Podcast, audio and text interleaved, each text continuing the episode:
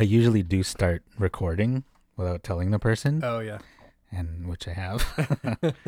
um, and then I talk through my song Warning. like every time. Have you heard any of my podcasts? You listen? The First time.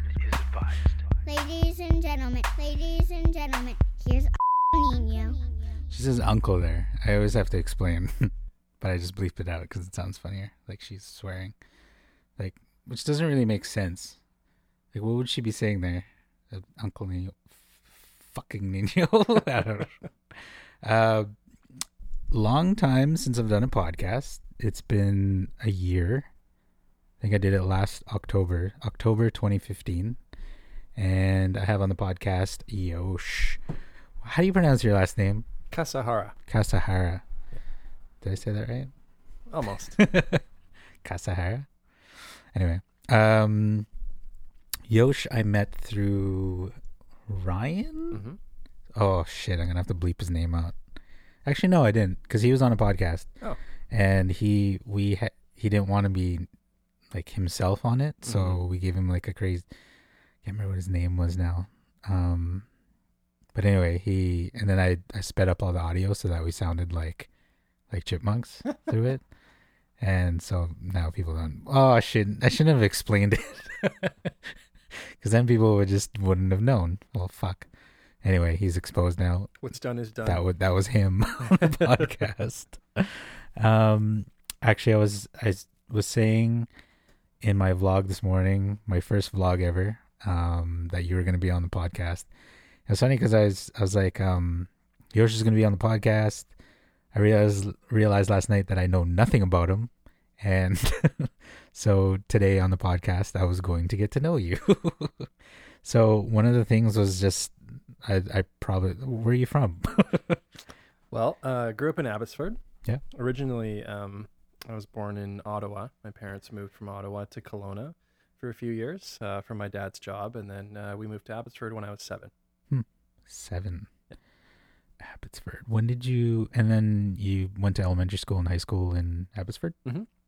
What high school did you go to? It's called Rick Hansen Secondary. Rick it's on the Hansen. west side of Abbotsford. Yeah. Yeah. Nice. Um, and what would you? What did you do after that? did you take anything after high school? Graduated from high school, and uh, I moved moved to um, Vancouver to go to UBC. Mhm. Lived on campus Yeah. for four years. What did you take there? I took uh, the Bachelor of Commerce program, so business, and um, that's where I met Ryan. Oh, okay. A number of other friends that I'm still Yeah. in touch with today. Yeah. Yeah. Um, what UBC? So you would have been you were like 18, 17. and then did you did you just stay in Vancouver after that, or did Mhm. you move Mhm. back to Abbotsford? Yeah, so I met my girlfriend, now wife, Christy. Mhm. Um, we met in third year, and we moved in together in fourth year, and um, uh, we've been living living in Vancouver ever since. She uh, moved away for a couple of years to do her PhD in Mhm. archaeology, and so that's what she does. She's a Nice. professor at the University of Western Washington. Oh, but yeah. uh, Cool. yeah, we've been in Vancouver pretty much ever since. Sweet. Um, what did I? And then, so actually, one of the things I said on the vlog was like, I know he likes food, and I was just like, I. And then I was like, I don't think he cooks for a living. and and then I just realized that yeah, I have nothing. I know nothing about you. Um, so what do you actually do? Uh, my day job is uh, uh, working for Alabaster Homes. We're a real estate development company. Oh, okay. Um, ever since I graduated from UBC, I've always been uh, working for real estate developers. Mhm. Um, it's just something I kind of fell into uh, after my final year at university. In between um, second and third year, and first and second year, I worked on a construction crew. So Mhm. it kind of got me interested in um, construction, and I wanted to be involved in the business in some way. Uh, I, I like the idea of building something and and um, being able to see a project that you worked on Yeah, uh, drive past it and, and think about what went into it.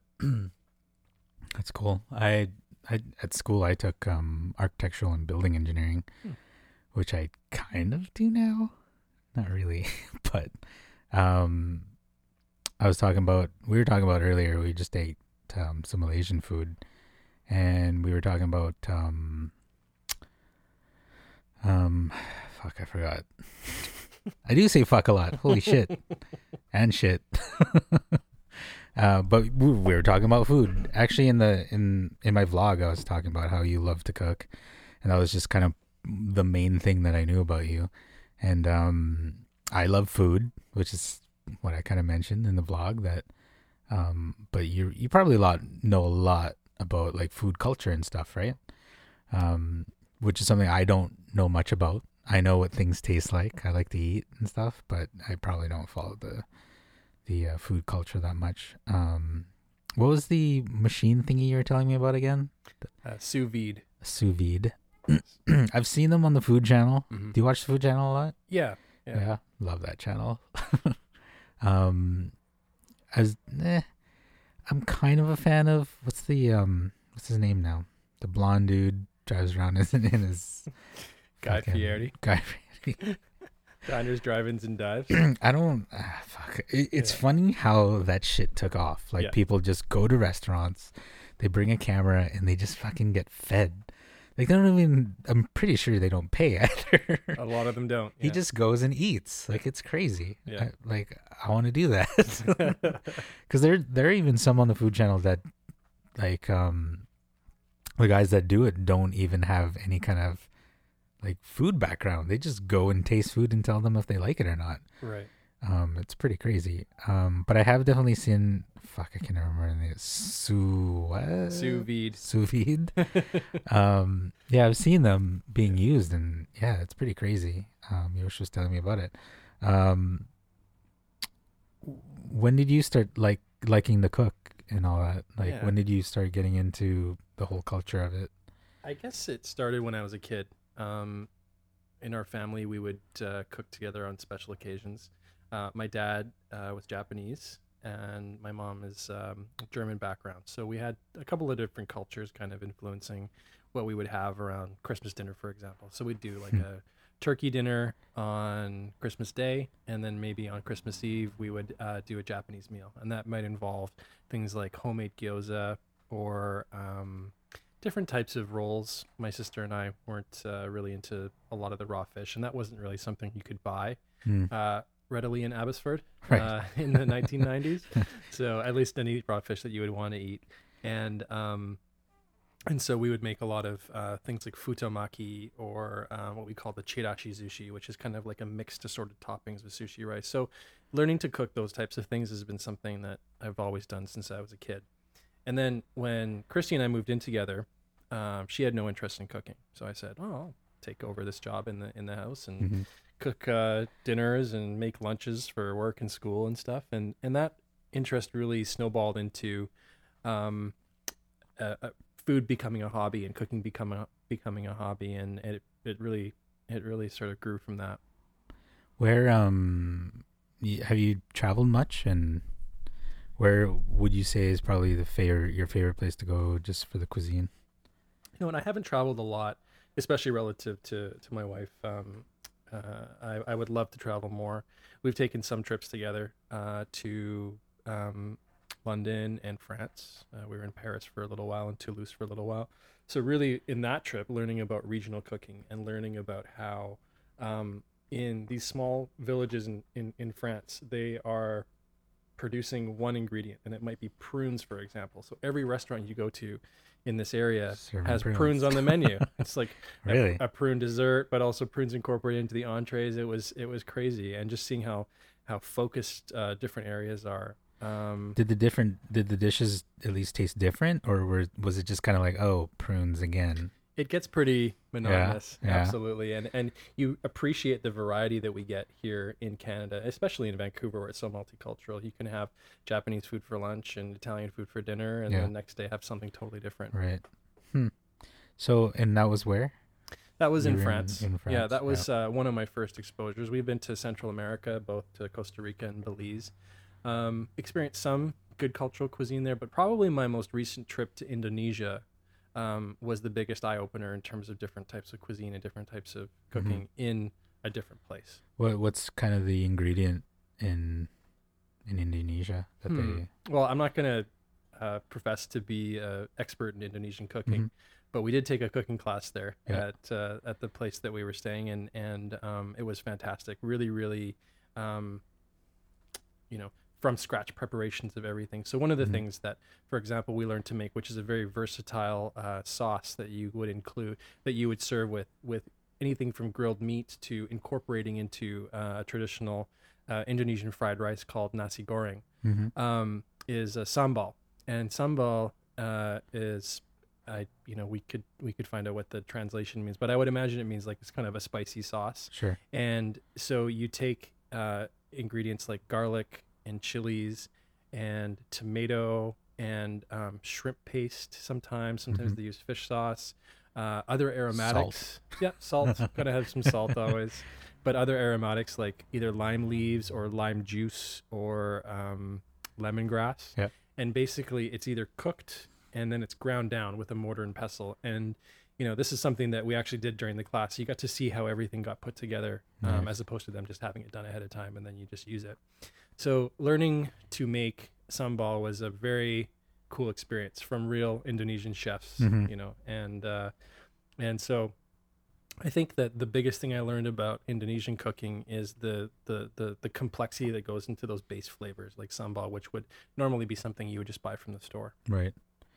Is so um, it would it's like a huge class. Like, like how many people were in your class? Four. Four people. Yeah. That's pretty cool. And there were four staff. I mean, it was a very hands-on, oh, hands-on really? thing. Nice. I think it was just because the particular day that we wanted to do this class, it was part of the the hotel that we were staying at. Um, they just didn't have a lot of people signing up. right. right. Um, but uh, it was Oh, it's way better when there's like nobody in the class and you're just learning pretty much firsthand. Yeah. Have you been to Japan?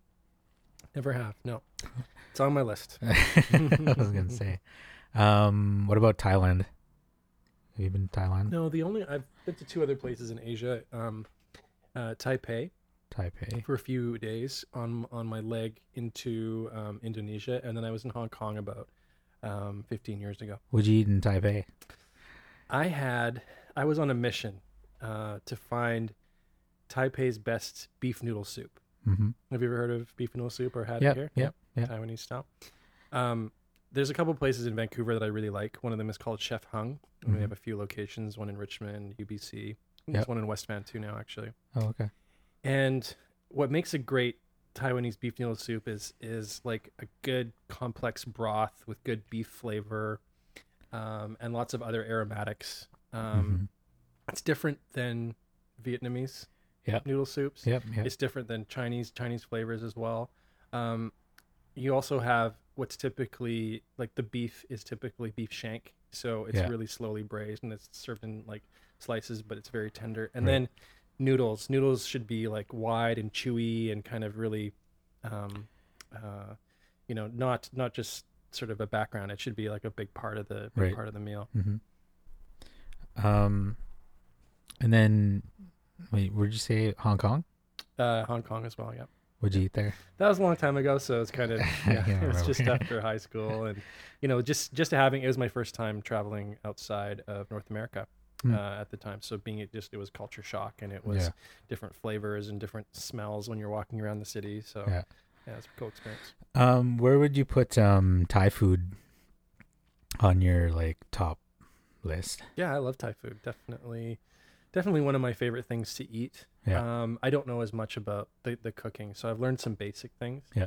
Um, in terms of flavors, and, and certainly because it's so popular, you can find a lot of really good Thai food uh, in, in, Yeah. in Vancouver restaurants. And, I- It's actually pretty good because so like when we, I went to Thailand with um with Kels and my sister and my brother-in-law, and you know the we were there for like two weeks, and we were like, hey, we we need to, well, my brother-in-law really wanted to take a cooking class, and uh, we were either gonna you know try and find one and kind of get into there, but what ended up happening was um we ended up at this um this smaller resort, and uh it was there was like no one there. Like it was just off season i guess. Like nobody was there.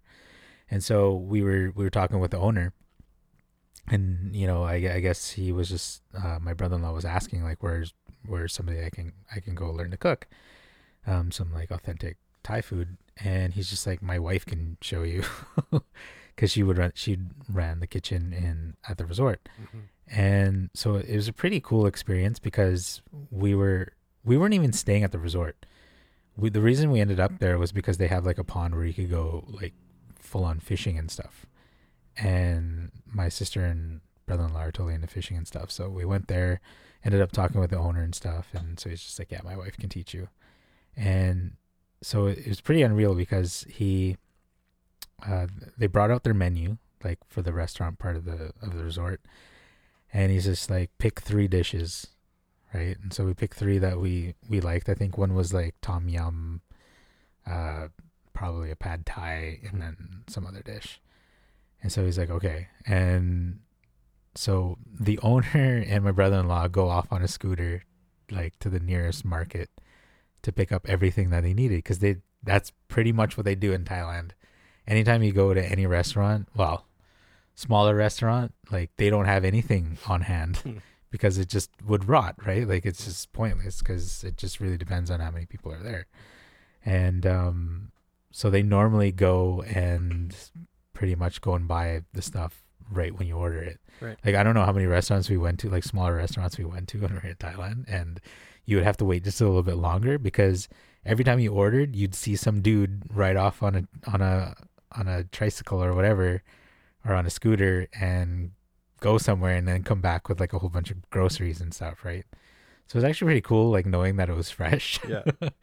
um, so he went there, they picked up stuff. I ended up staying back with his wife and just kind of like started prepping like stuff that they actually had, right? And so it was pretty cool. We are like we were in the back of the kitchen, and his wife was just pretty much showing how to show us, sh- pretty much showing us how to make those three dishes that we that we had, and then we ended up eating them, and it was just like holy shit, like that's how you make all that because like we were eating like those dishes throughout our trip, right? Right. And then now you're just like, oh fuck, that's what it takes to to get that taste for everyone that oh every dish that we made, right? So it was more work than you thought. oh yeah, Yeah. definitely. Yeah. Well, even with like the the pad thai paste, Mm-hmm. like I, there's like fucking thirty ingredients in that shit, Right. and it's not something that they make like um to order. Like it's Mhm. like a paste that you would make prior. Right. Um, which I've tried. Like if you try to buy that here, like even at like whatever Asian restaurant, like it's not the fucking same. Mm-hmm. Um, because it's usually been like in a bottle or a fucking can for like for how long? Mm-hmm. I think with when we were there, they made it like once a week or something like that. So it's like it's still pretty fresh. So there was definitely a different taste from like a pad thai there than compared to here because it was just so so much more fresh. Like nobody's making that shit like once a week here. so unless I, I don't know if you're like a busy restaurant, probably, but um, but yeah, like there it's just so much different, just so much better. Yeah. Um, um, th- there's some pretty good Thai restaurants I would say here that are that can pretty you know hold their own compared to like actual Thai. Um, Like which ones? um, it pretty much everyone that I've been to, um, has had like a, a dish that was pretty bang on, Right. And then there's just like the one that's just like not at all, but like there's definitely some that were like every restaurant I've been here in Vancouver has always had like one dish that was just bang on that like could really compare to authentic. Um, but yeah, For me personally, like I find that it's very hard to find really bad Thai food. You can go to a food court in the Yeah. mall and have like, oh, it's like decent. Like Yeah. it's a coconut curry. It tastes Yeah, like you know most of the way there. Um, certain dishes like pad thai, like you mentioned, you can definitely find a bad one uh, Yeah. now and then. And a lot of places actually use ketchup as like the primary ingredient in in the pad thai, whereas authentically it should be it should they should use tamarind yeah, paste, Yeah. which is a totally different flavor. The only common commonality is that they're both red. yeah, Right. yeah, yeah. So and well, it's sweet. just that sweet, yeah. Um, Yeah. we had um, there's like um in Bangkok, there's uh, Khao San Road, which is like kind of like a I don't know, it's like a Robson type type deal there, and you would come across these just food carts Mhm. where they would serve pad. They were basically pad thai carts where they that's all they cooked at them. But it was funny because they just have these carts out in the sun, out in the hot weather with this raw chicken, raw meat just sitting there. And, you know, everyone I was with, you should probably shouldn't eat that. Like it's been sitting out. Like I don't care. Like I want to try it. and it was fine. Like I didn't get sick. But um it is kind of weird that like they don't really care. Well, I don't know. I mean, the food carts, yes. Like Mhm. no, there was no refrigeration or anything like that on the carts. Like it was just raw meat sitting right there Mhm. in the whatever hot ass weather in Thai, Thailand, and uh, and people were eating it and Yeah. they're fine. Yeah. like, but it, and it was pretty good too. Like it wasn't the same as the ones like that were probably like in the restaurant Mhm. and were refrigerated, but Mhm. um, it was still good. Like I would say, I think it makes you realize how paranoid we are in North America about food safety. yeah, Like, I'm sure that there are some people who get sick because of the types of bacteria or yeah, or whatever can happen when when things are left out. But um, we're we're kind of raised in our North American culture to think like if you do that, you will automatically get sick. yeah. It's not necessarily the case. Yeah. I think a lot of it's in our heads too. um I was gonna actually you mentioned ketchup. What do you think about ketchup? I love ketchup. Yeah. I've always loved ketchup ever since I was a kid. Um, I used to eat ketchup on the typical things like potatoes and you know, like a lot of kids love ketchup because it's sweet and it's like it's always it's always in the house. But I used to put ketchup on eggs, which some people do and some Yeah, people think is weird. I do that. But we Hot used to put sauce, ketchup, on. French toast. We used to make like French toast sandwiches with ketchup on. it. Ketchup on French toast. Yeah, because Wow. French toast is nothing more than eggs and bread. If you don't put any cinnamon and other sorts of Oh, so like no syrup or anything on it, No. just ketchup. Oh, that's your sweet Yeah. aspect to it. exactly, Instead of putting that makes just make like a ketchup sandwich with two pieces of French toast. That Just kinda try it makes sometime. sense. ketchup on French toast. Yeah. Never even thought. I I put my I put ketchup on rice. Okay. So I don't know if that's like a well, I don't even think that's a Filipino thing, but like usually the typical Filipino thing is you eat meat Yeah. with rice. and then, you know, your random vegetables here and there. But um, you know, if it was like a dry type of meat, Yeah. like I would just and Filipinos eat everything with rice, so it's like your meat was always next to or at least on top of your rice. Yeah. So I would just cover it in ketchup. Like if it was like a dry, shitty meat. Mhm. like and you just eat and then, you know, you're like I don't know, with like uh with rice. Okay, we have to talk about this for a sec. Butter on rice and Oh, yeah. fucking people that put straight up soy on their fucking no, rice. okay. Fuck no, off. no soy on rice. Like This is the worst. Ugh, I I still like cringe when I see people do that, and I get that a lot of people like it, and they they like to have that extra saltiness. For me, the rice needs to be kind of like the the relief from whatever else Yeah. you're eating, and like a palate cleanser a palate cleanser. Yeah. Exactly. It's like how how white people use bread. You know, Yeah. like bread and butter on the side, and then you have my rice on the side. Yeah. That's how it's supposed to work. But um, you know what? I, I will change your mind about butter on rice. There are certain applications where I- you can really. There's no doubt. Like I, it's fine, but I think it's just weird. Like I can, I get it. Yeah. Like it tastes good because it's butter. You put Yeah. butter pretty much on anything and it tastes good. But I, I don't think rice needs it. See, your ketchup on rice is a little bit weird to me because I think I think that might be part of your Filipino kind Yeah. of. Kind Yeah. of, like, tell me about. Can you please explain? I don't even think it's a Filipino thing. I Maybe it's just but, me. but explain to me Filipino spaghetti because that just tastes like ketchup. ketchup, Yeah. Well, because they use ketchup. right? Um, Right. or and they'll, they'll throw hot dogs in there. Oh yeah, like that's the protein in their Yeah. in their spaghetti. Yeah. I don't I don't know. I don't get it. I'm not actually I'm I'm not a huge fan of Filipino food at all. Well, we talked about this before, right? I think this was maybe last year. You were we got into a conversation about Filipino food, Not a fan. and um, that's see, I hear that, and I want to change your mind about that. I, and I don't know anything. Wait, wait, wait. I love my mom's cooking. Like, don't Yeah, get me wrong. You're, gonna get in trouble. Well, no, it's not even. I'm not even trying to suck up here. Like, like she knows the the Filipino dishes that I like. Yeah. She cooks them when she knows I'm coming over, and it's delicious. Right. But like when I go to the Philippines, I fucking hate eating there. Right. And it's even if it's like the dishes, even if like a restaurant could cook it the same way my mom does, when I'm there and I eat it there, it just doesn't do it for me. Like I I don't like it. hmm Because like usually when I eat it here, I will not have eaten, say, adobo for a month. And then I go to my parents' house and my mom cooks adobo. It's fucking delicious because I Mhm. haven't had it forever and it's Mhm. one of my favorite Filipino dishes. Yeah.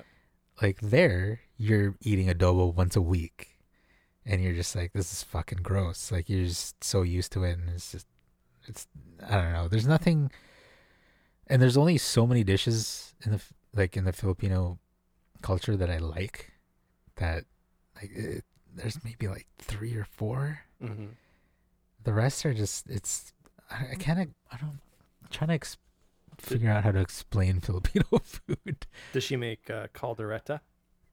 I've never even heard of that. No. No. That's one of the ones that I've I've learned from a Filipino friend of mine. Yeah. And uh, he taught me how to make lumpia. Yeah. And Lumpia uh, I'll eat. yeah. I'll eat that all day. Oh man, everybody loves lumpia. That's Yeah, you can't deep fried wrong with that. anything. Yeah, but just like these stew dishes and and different different flavors. One restaurant um, in Vancouver that is doing a really um, interesting thing with Filipino food is called Bao Down Snack Bar. hmm Have you been there? Where's that? I It's know. in Gastown. Okay. Well, it opened up about a year ago, and you I know you've been busy with the new baby and all that, right? But uh, but you got to go downtown once this year, and I just drove through it and stopped. yeah. But Um, Bao Down Snack Bar is is part of the Bao Down group, and they've got a couple restaurants. One's their original location in Gastown. They serve the steam baos, mhm. and they have another one called Bao Down Gastropub in the Olympic Village. Yeah. And they actually just opened one in San Francisco too. I'm not a sh- shareholder in Bao Down Snack Bar. I just I'm I'm really a huge fan of like how they're modernizing Filipino food because I've been to a couple of Filipino restaurants uh, with a with um, some friends, or I'm trying to learn more about that cuisine because that's just that's just what interests me. It's just Yeah. new cuisine. Mhm. Tell me how it's supposed to taste. What do you like about it? Yeah. Right. So I, I love conversations like that.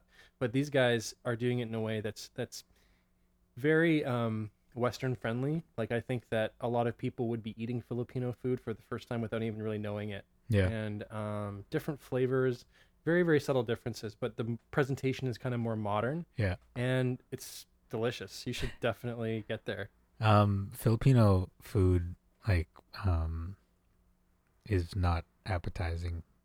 Well, sorry, not appetizing. Uh, what am I trying to say? When you look at it, the fuck is the word I'm trying to find? Appealing. Uh, yeah, Visually? appealing, visually appealing. Yeah. Like most Filipino food, Yeah. it's like like I don't know if you heard of dinuguan. It's like you use the the blood from a pig. Okay. Like it's like a stew. Yeah. So instead of I guess like um like water or like um like you know like boiling beef or anything like that, you're actually using like the blood as your actual liquid. okay. And as a kid, like parents would just be like, "Oh, it's chocolate meat." Fuck off. and then you don't find out till later, like you're older, like, "Oh wow, we're eating pig's blood." Yeah. Thanks. Yeah. But that's how they would get you to eat it. They'd Yeah. call it chocolate. Well, so like when you cook it, it's like it ends up being like this brown chocolate looking Mhm. color. But you know, you got your like your bits of like uh pig fat and like just meat and stuff, but it's Mhm. like in this brown like liquid. And they used to call it chocolate meat. Yeah. They just you don't realize that you're eating fucking pig's blood. Well, blood is is something used in lots of uh, different types of cuisines. Yeah. right? Like um, blood sausage. Yeah. Um, like the Vietnamese uh, uh, bun bo Hue, where they use the their kind of like a gelatinous block of blood is Yeah. often served in, in Yeah. that dish. And I like some people like it. Like some people like the taste of blood, and some people just think it's disgusting. It doesn't like with with Dinuguan. It does. I'm totally. That was so white. Dinuguan. you have to say it with that. I can't even say it with an accent. But anyway, uh, it doesn't taste like blood. Yeah. I can't even really think of what it tastes like. It Is it because they cook it so long? yeah, yeah. yeah. I mean, it just ends up being salty. Yeah. A lot of Filipino food's fucking salty. I would have Mhm. to say. Mhm. Um, I mean, they eat a lot of fish, um, and they mostly just fry the shit out of it, Mhm. and then that's kind of what they eat. But like most of the other dishes are like uh, vinegary and salty kind Yeah. of thing. Like when I think Filipino food, I think uh, fatty pork. Yeah, I think like crispy pork belly. Yeah. Um, like oh, fucking love lechon, like just Yeah. straight up. Yeah. Uh, how, how do they? I guess it's the same as like um, how does the the Hawaiians do it? with the pig, and they just Yeah. roast it. Roasted pig. It's basically what lechon is. Right. Um, And then what's the sisig? Is that's like like chopped up into fine pieces? yeah, Yeah. yeah. And you, I don't think it's. It's cooked differently though. I don't think it's like Yeah. straight up roasted. I think Right. I think they, I think they cut it up and then maybe just fry it. hmm I think, but You know, one of the most memorable uh, Filipino meals I had is at this um, place on Broadway in Main that um, is not open anymore. It's called Josephine's, and you'd like this because you go into Josephine's. Hang on, no, Jamie's. Josephine's is still there. It's on Main Street, and then Jamie's was just around the corner on Broadway. Yeah. And you go into Jamie's, and what attracted me to this place initially is that they had karaoke screens everywhere, and the, and when you went to perform, maybe it was because of their license, you have to sit at your table. what?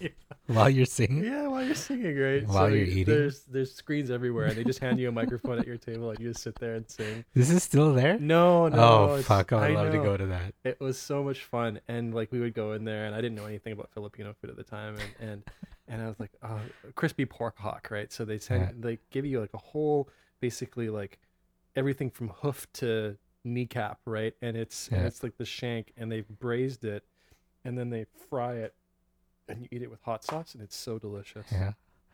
Well, Plus karaoke, you can't go fucking pork. karaoke. karaoke and pork. Yeah. Um, do you like pork rinds, Yes, I've made them myself. aka chicharron? Chicharron. Yeah. Uh, fucking love that shit. I actually um, tried to serve this as part of a kind of a fancy brunch uh, party I threw last year. Yeah. Because I was at my butcher on Main Street called Windsor Meats, and um, they had they were selling skin, and I'm like, like, like it was in the butcher case, and it was kind of folded up like this, and they were like whole hides of skin. I'm like, that's interesting. Like, Like didn't raw. think that would be a bit. Oh yeah, like Yeah. raw, like Yeah, yeah. whole hides of skin. And I was like, why are they selling that? And they're like, oh, it's Berkshire pork skin, so it's like the the best pork, right? It's this Hmm. breed from okay. from England, and it, they're the best, right? the best pigs. The best pigs, I guess. They're like the the, the Kobe of pigs, right? Berkshire pork. Um, actually, Berkshire pork. A bit of a side note is what they use in the. Um, no, I was going to say that's what they use in Japadogs, but it's a different different Japanese thing they use over there. Yeah. Anyway, got this pork skin, and I'm like, what do I do with this? Because I, I didn't know So what I was going to do with it. Yeah and I started looking at uh, uh, recipes online, and I and I found this uh, preparation for chicharron, where like basically you have to take the whole and you, one of the things you have to do is you have to pull out all the little extra hairs because Yeah. otherwise it's going to be in there, right? Yeah. So I wanted to be really clean, and it's a lot of work. It was I took a pair of tweezers, Yeah. my, my wife's tweezers, Yeah. right? don't tell her that. Your tweezers? Shut up. yeah and i'm and i'm uh, pulling out this this pig hair from this from this fresh skin right Yeah. and um and then what you do is you boil it for a long time and uh probably about an hour so just cooking it down and taking off a lot of the fatty bits and and, and whatnot and then you have to dry it and so unless you have like a food dehydrator you can also do that by just taking uh, by laying it out like on a sheet Yeah. and putting it in your fridge and it'll just kind of like naturally dehydrate over a couple of days Right. and then you cut it into little pieces once it's like hard as plastic and then you have to deep fry it so there's a lot of steps involved with this with this uh, little thing that ends up looking like because people look at it like people who don't know what it is and um they ask what it is and, and i said oh it's crispy pork just try it right and everybody loves it because you kind of Yeah. season it a little bit Yeah. and i think i put some like chili powder but um but it looks like styrofoam right Yeah. like like Yeah. and it's amazing and like the coolest part of this and this is the reason why i wanted to do it is because you take this tiny little dehydrated piece of pork skin probably about the size of a, of a stick of gum Yeah. like that and you throw it in the hot oil and it puffs up like popcorn Yeah. because it's it's like i don't know it's like porous and then and then all the little bits of water inside like expand and force it open it's Yeah. kind of like what happens to Yeah. popcorn when it pops Yeah. it's amazing to watch happen Fuck, I gotta make my own chicharron. Did you season it too, or do you just straight up at ah, the end just really? like pop, once again like popcorn at the end At the like end? it's nothing seasoned as you go and then at the end you can sprinkle some salt or even some different spices and whatnot that's when you want to do it What were we talking about? Chicharron. chicharron Chicharron. Uh, let's talk about pickles. All right. Do you like pickles? Yeah, I got stuff pickling in my fridge right now. Nice. I don't. I'm a quick pickle guy. Do you know the difference? no. So Oh, when most people pickle Yeah. things, they go through the whole process of sterilizing jars and then, you know, putting it in and then boiling it. It's kind of like a cooked. This is like typical pickles. Yeah. Um, you can do a quick pickle, which is essentially just taking anything, whether it be onions or sliced cucumbers or vegetables. I did some. I have some in my fridge right now. Some zucchini, some zucchini and like zucchini squash, um, like a yellow zucchini squash, where it's just sitting in the vinegar, but you have to eat it. It doesn't preserve it for a long time. You have to eat it within a week or so. Mm-hmm. So do you just put it in, put it in straight up vinegar, or do you put anything else in? You need some sugar and salt Yeah. for flavor. Oh, I didn't know that. You need to put sugar in there. Oh yeah. I would have figured salt, sure, but I Mhm. didn't know you put sugar in there. Yeah, I mean, you could you could probably dial back the sugar if you really wanted to and just have it really tart. Is, but it's better with sugar. is that how you typically do a pickle, like a regular like cucumber? Do you put sugar in there? I'm or- not sure. Um, I would guess yes, at least Yeah. a little bit of sugar, and then uh, you know people would add things like dill and mustard seeds and Right. other stuff like that. Did you always like pickles or anything pickled, or was that something you had to grow into? Um, I just know people that didn't like pickles growing up. yeah, And you're just like, what? So fucking good. yeah. No, I I've always loved pickles as long as I can remember. Yeah. But uh, yeah, I mean it's it's just such a nice compliment to things that are either fatty or you know rich, right? Yeah. It just cuts it. And that's one of the other things too uh, that I always find very hilarious about the way that you know a lot of food people call it chefs or you know whatever they'll be like oh you know this sour thing whether it be a pickle or, or whatever um, really helps you to eat more of the fatty pork that's that's what we kind Yeah. of kind of uh, uh, that's the function of it right is to help you eat more fat Yeah. uh, which is just so funny Um, I I'm kind of picky with my pickles though. Have you ever had the like um I don't know, there's like just the ones that don't taste like pickles.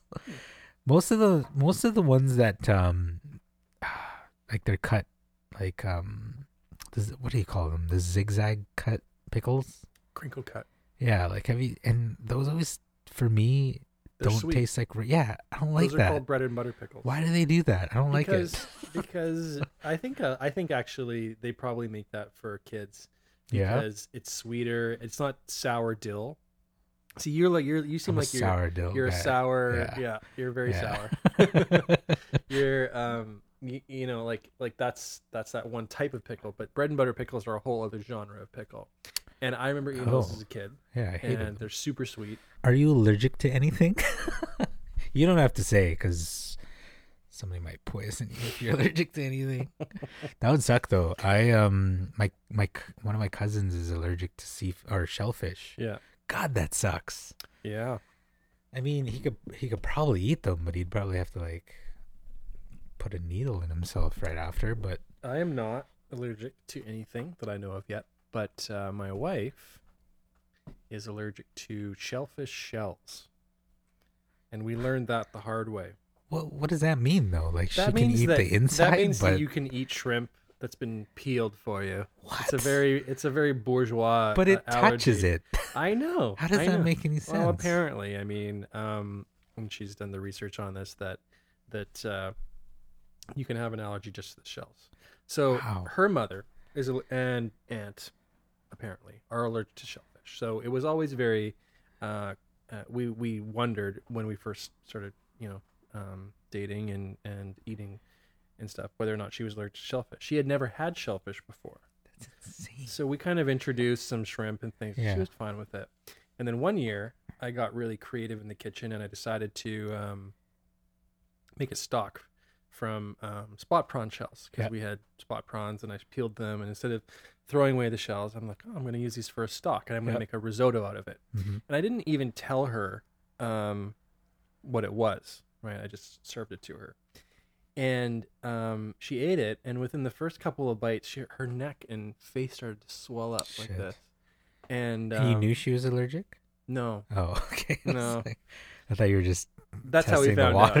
no, no, that's how we found out. Is We- she faking? I'm gonna give her some. like I knew actually in back of my mind I thought like well if I told her this is what it's made of she might be kind of like Yeah, hesitant to eat sure. it but I'm like no just try it right I wanted her to try Yeah. something new and uh, yeah she legitimately started to like visibly swell up and um, luckily you know it wasn't anything super serious and she didn't have to go to the hospital or whatever but she stopped eating it Yeah. and um and so from that point forward we've confirmed she's allergic to shellfish shells Wow. and she can eat other shellfish she can eat.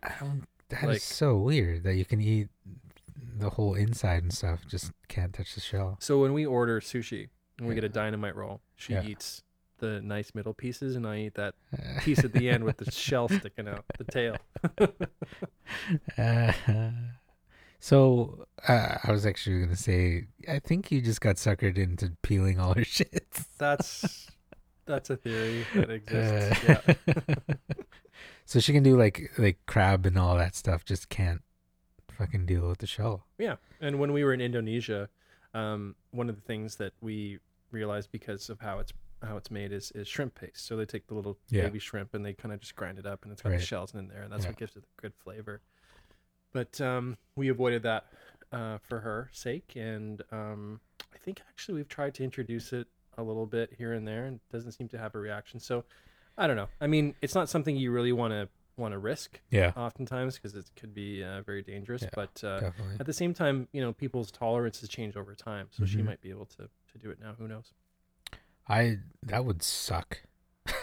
like I love shellfish type foods like Mhm. so much. Like it's ridiculous. like I um where is that is the River Rock Casino? They have Mhm. like their their buffet there. Yeah. I go just to eat full on shrimp. Like I don't touch anything else. Like I just fill my plate with fucking shrimp. I don't even bother with the crab that they have there. It's just all shrimp. Um, You know when you you know when you get a really good prawn cocktail, mhm. like not just with like the little shrimp they'd have at the River Rock buffet. Okay, let's talk about the spectrum of shrimp quality for a second. Okay, you know when you get around holiday time, people will bring those shrimp cocktails that you get at like Costco, and they're like the circle the thingy. circles, Yeah, yeah. and you pick up this like limp, like soggy little piece of shrimp that's so nasty. Soggy or still frozen. Ugh, it's usually still frozen. it's actually better if it's still frozen. It is. Yeah. than if it's like warm and soggy and it's just like the worst shrimp. I don't even know where they find these things. They're all exactly the same, Yeah. right? Yeah. yeah. But then you compare that to like at the other end of the spectrum when it, like I can think of a couple of shrimp cocktails like kind of old school places like the keg still do a good shrimp cocktail. Big Yeah. jumbo, you know, tiger Yeah. Um, I can think of one at uh, I've had at the Vancouver Club at an event, and I Mhm. remember thinking like it was kind of an event, so it's all you can eat prawn cocktails. And I'm Yeah. my goodness, like these things are the size of small lobsters, Yeah. And and and a good like cocktail sauce, which is essentially just ketchup. Once Yeah. again, Yeah. ketchup is great, Yeah. and horseradish, right? Ketchup, horseradish, maybe lemon juice. Yeah. That's a deadly combination. That's one of my favorite things too. Where are you with oysters? Do you like oysters? Like raw oysters? Oh, I have a very uh, I have a very complicated relationship with oysters. How, do you really want to get into it? Yeah. Okay, Because I don't, I don't like them. I like them deep fried, and interesting. I, I can't, I, I can do them raw, but they're not my favorite. See, I don't like them deep fried. uh, I don't know. I've just I've, I've tried it before. I don't really understand like the the sort of sometimes they're kind of. I, I think it just depends on who deep fries it too. Because Yeah. sometimes, I like I have had a deep fried oyster and it tastes fucking weird. yeah. But like sometimes it's just fucking glorious because it's deep fried. but um, I don't know if maybe it's just because somebody deep fried a bad oyster, and That's- that's why I've. could be true. But uh, when I it's a good eating- one, I think anything deep fried's pretty much fucking good to go. Yeah. Yeah, So- I, I may not be there yet, but definitely oysters were an acquired taste for me, and it was one of those things where, you know, I had a raw oyster in my early twenties, and I was thinking like, oh, I don't know if I really like this. I don't under, I didn't understand Yeah. what it was supposed to taste like, and it's kind of like you you're told to kind of just slurp it and maybe just like bite it and then Swallow it? it, Yeah, and you- it kind of sounds like really taste it once and then you yeah. swallow it. it like- sounds it sounds like a lot of Yeah. uh, effort and I, I find it to be like, um, like you know when you have kind of bad fish mhm. and you get that the, the fishy taste. sure I find that it's like um, it's borderline. fishy taste and not tasting like anything. Mm-hmm. That's what I feel like a good oyster is supposed to taste like. Like you get the fishy taste, but not enough to make you like feel gross or like taste that fishiness Yeah. kind of thing. And it, I, I kind of get it. Like it's like, oh, it's like a good fishy taste, Yeah. And then you just, but you can't get too much of it. Like you just chew it once and then you're done with it, right? Because if you So- get too much of it, it's just so too much. let's talk about like like the difference between fishy taste, okay, and brininess. Because brininess is like the ocean. It's like the taste of the ocean, right? And when you get a good oyster, and this is something that I've both been told and I've experienced personally, you get a good oyster. Yeah. It doesn't taste fishy. Because fishy's like No, yeah, nasty, stinky. yeah, yeah, Um, but brininess is a little bit it's like it's like a little bit of seawater, Yeah. and it is pleasant. Yeah. and it's there's a freshness to the oyster. So I, f- I found once I started getting into oysters, and I remember it very distinctly. It was an it was an event I was at where they had an oyster bar, and I was kind of Yeah. bored, and I was thinking, I'm just gonna go stand over here and try oysters again. Why not? Right? I don't like these that much, but they're free, Yeah. and and oysters it cost a lot of money, so I might as well stand here and try it out. I'm trying the different condiments, and I love things like this, like the mignonette, which is like a vinegary kind of Yeah. shallot sort of flavor thing, like like a that vinegariness. Is really is nice. straight up lemon.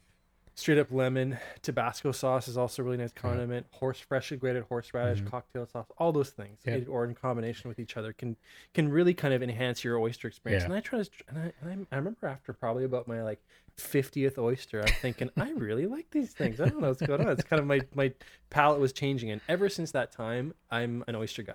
So I love like uh, we have a, a place near our our our, um, our house on Main Street called the Fish Counter, Mhm. and you can go to the fish counter and you can you can order um, a fish taco or fish and chips or whatever at their uh, bistro on the side, or you can get um, fresh seafood from their deli counter. And one of the things they'll do too is they'll sell you oysters, but they'll also serve you shucked oysters in the place. So I'll like kind of buy some seafood and get like half a dozen shucked oysters. And that's Yeah. just kind of like a little thing I do for myself before I cook a big meal. Um, so I love that, and I love oysters with um, and like really nice crisp white wine or champagnes are really nice um, complement to it too. So I've been really getting into oysters probably over the past five or six years. Yeah. But last summer, I had such a horrible experience with um, one of the things that can happen with um, like oysters that you get, like especially from the wild. Mhm. So we were up in Desolation Sound, uh, my in-laws' family. Yeah. have a place at Savary Island. Took a boat up to Desol- Desolation Sound, and they're very well known for their oysters um, there, and they just they're everywhere. They're Yeah. just like you know on the beach and everywhere.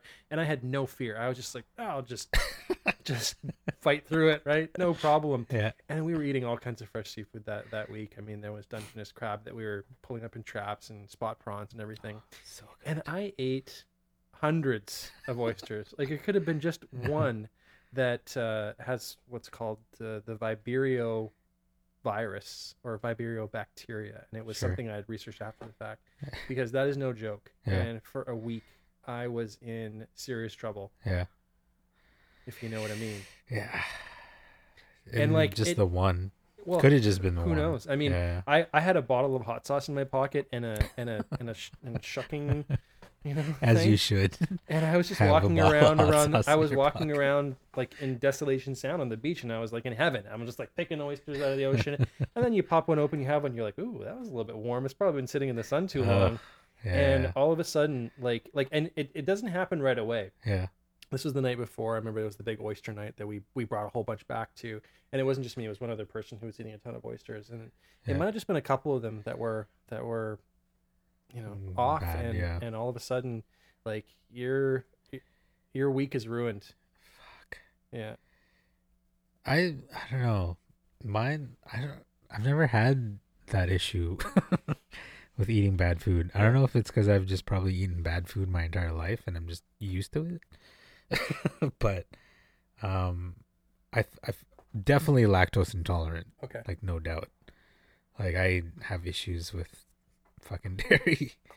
Um, which I feel like everybody probably does, just not to the extent that I do. Um, There is some research on that. yeah. Yeah. Um, I think uh, what I recall from when I was reading this this book on food science hmm um, is that everybody in the world is to some degree lactose intolerant. Right. Some people highly lactose intolerant, ex- but the, there is a group that is um, that they've studied.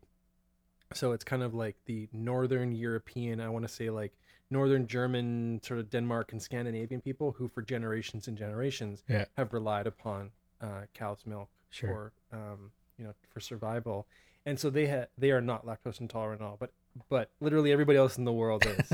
yeah. So Well, I guess is this is the only thing like you. I guess that's the only thing available, and you have to use it. Like I guess, but like most of us don't eat it regularly. You know, it's mostly uh, it's like a it's almost like a condiment for us at times. I think. Like when you most- were growing up, were you lactose intolerant? no. Well, I, I don't know. Maybe I don't really remember, but um, Do you remember like when you were a kid drinking milk out of Yeah. the glass? Yeah. I remember that too. And now that just seems like such a weird thing to do. Yeah.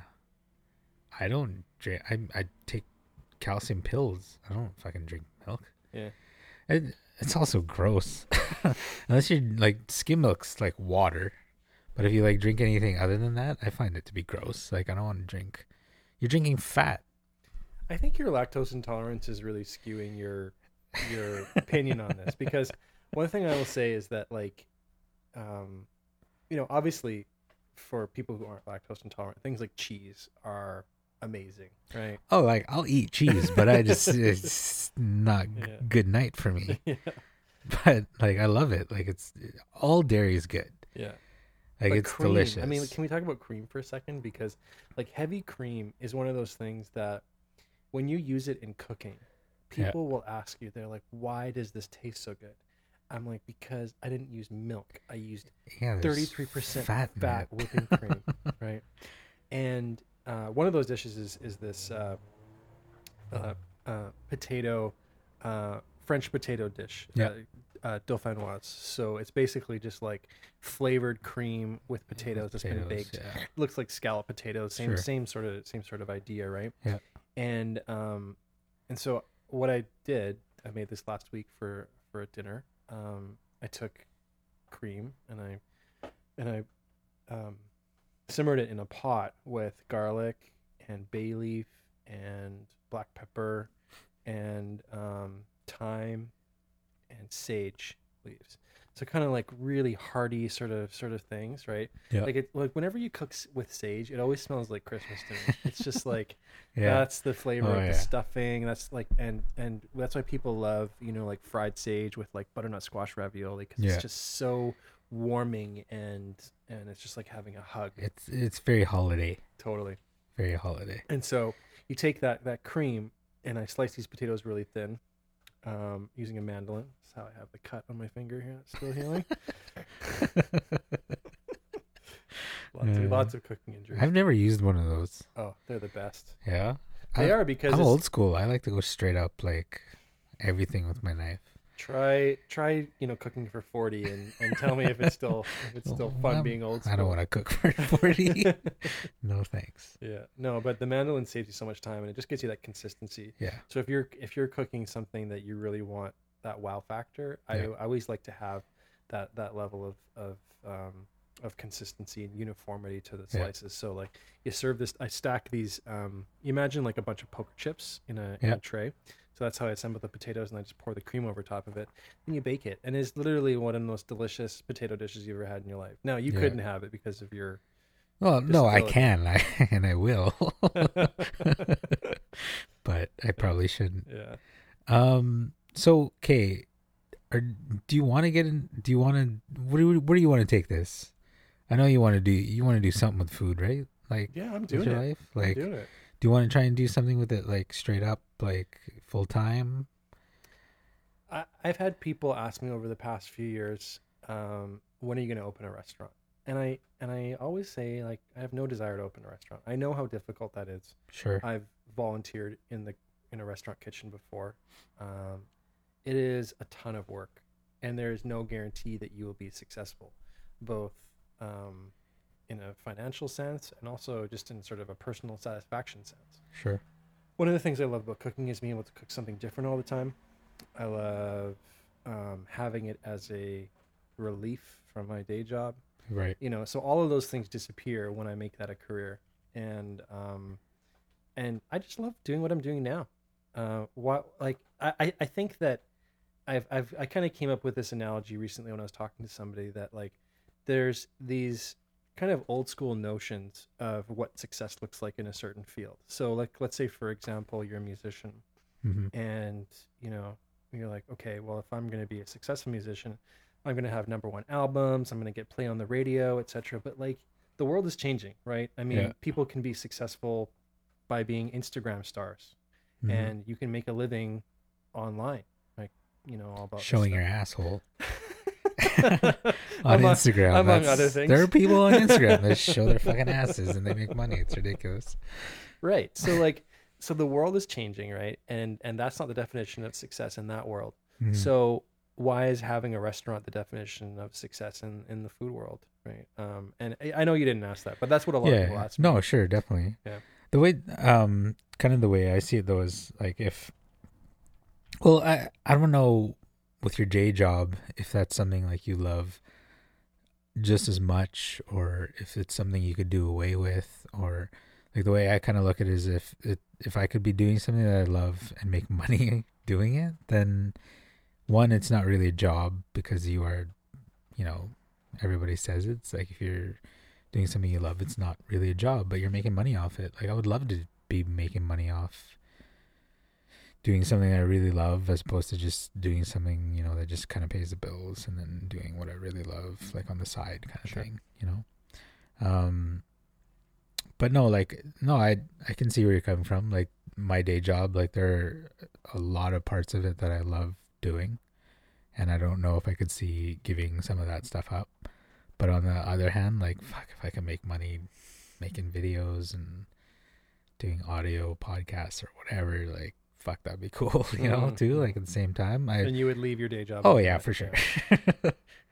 oh, I don't know. I mean, there there's so many great parts to my day job too. Like I I totally get it.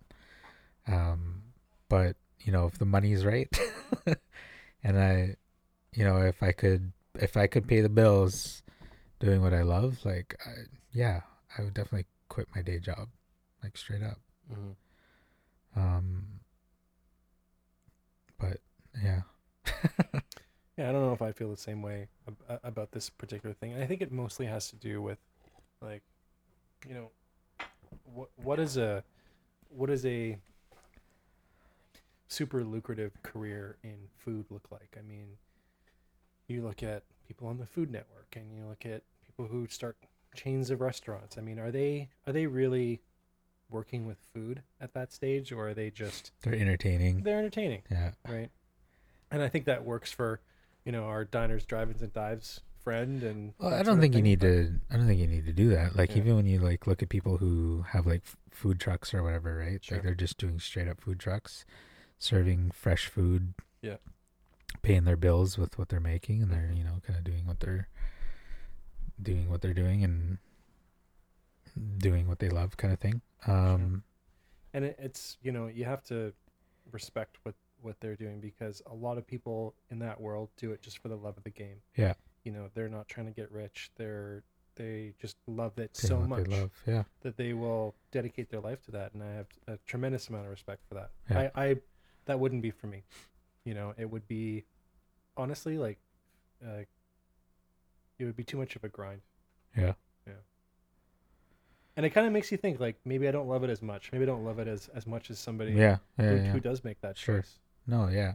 Well, that's what I think probably why where people would would have it mi- would be misunderstood would be like like you you might seem like you are super into something like like for me with like my my videography stuff or whatever, you know, like I'm I'm deep into that shit. Like I love doing this stuff. Like it is fun. It's fun directing. Oh fuck! Don't even get me started with directing. I fucking love directing, because it's like unless I've never worked with like a straight up full on actor, like a professional actor, but like everybody that I've worked with so far is just, you know, amateur have never been in front of a camera before. So they listen to whatever the fuck you say. it's fucking fun. And not like in a dictatorship type of way, Mhm. but like like it's fun where like I'll have a vision of something, right? Yeah. And I, I need to shoot a video and I wanted to look a certain way and all that stuff and and when you have somebody that just needs to be molded and they'll they'll listen to you and you, they they'll trust you because you've done a, a little bit of this every now and then and um it's fun being able to it, it it's kind of fucked up but yeah it's kind of fun to tell people what to do Sure, I get that. but it's only like because you want you have your vision Yeah. of what you want right Yeah. and you don't want it any other way because if it's not that way then it's Mhm. just not going to be as good as you see it in your head Yeah. and um for people to actually well i mean it's still a very hard thing to do because like you you see it a certain way and you try to get somebody to do it and you tell them okay i want you to do it this way and they do it how they think you want it done. Mhm. and they don't do it that way so you end up doing another take. Yeah. do it this way. Uh, you still didn't get it right. Do it this way. Okay you're closer. Do it less of this more of that.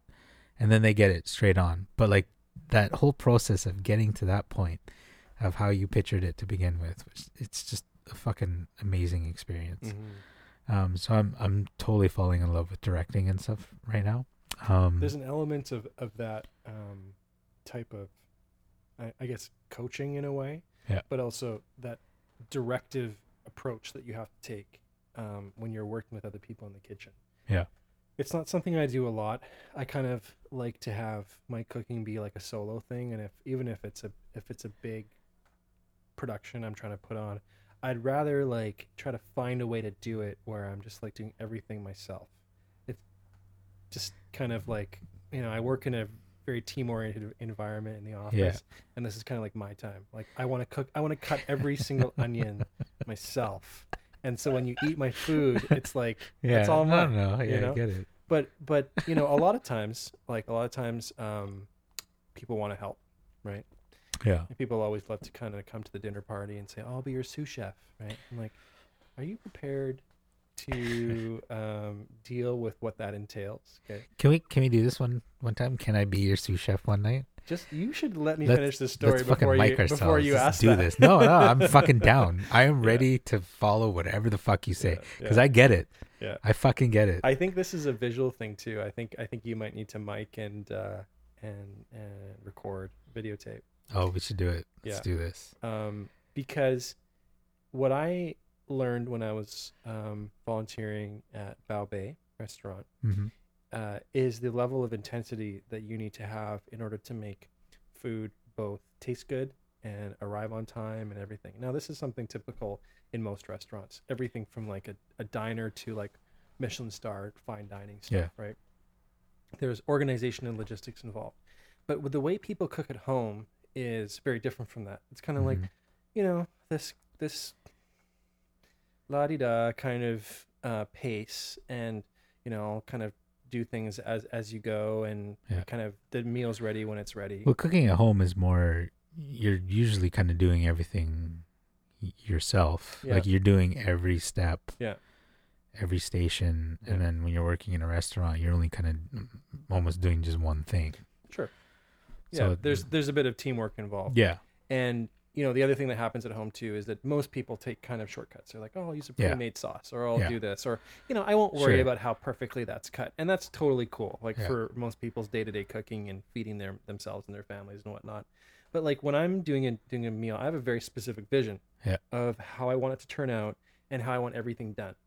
And it even kind of gets down to the um, assembly of certain things. Like I'll ask somebody to kind of like put something together, like add this to that. And you know, I know from either past experience or just something that I've researched or whatever, it's like it needs to be done in a certain way. And when people don't do it that way, you know, like I'm very directive in the kitchen. So Yeah. like I will explain, this is how I want you to do it. Sh- I'll, uh, sh- watch me Yeah. and I'll show you, and then you do it this way, right? And so I think that with a lot of people who have been my sous chef in the kitchen, they would describe that experience as as difficult, right? As like as something that was a very intense environment because it's also fun too to kind of like amp it up a little bit more than it Yeah. has to be, right? For kind of comedic effect. But but at the at the sort of base of all this is like a desire to have things turn out a certain way. And when people I've noticed that even like people who are kind of like aspiring cooks in their in you know themselves or even people who know nothing about cooking, okay? Whenever they see the connection between the intensity of that process and the quality of the outcome Mhm. they get it. I love that that realization people have. They're like wow this is really good. This is different than anything i've ever had before. Um, how did you get it to taste like this? Right? And you know like it's always a trial and error process because i'm Yeah. like um, like as my wife will attest like a lot of the things i cook are just complete garbage right?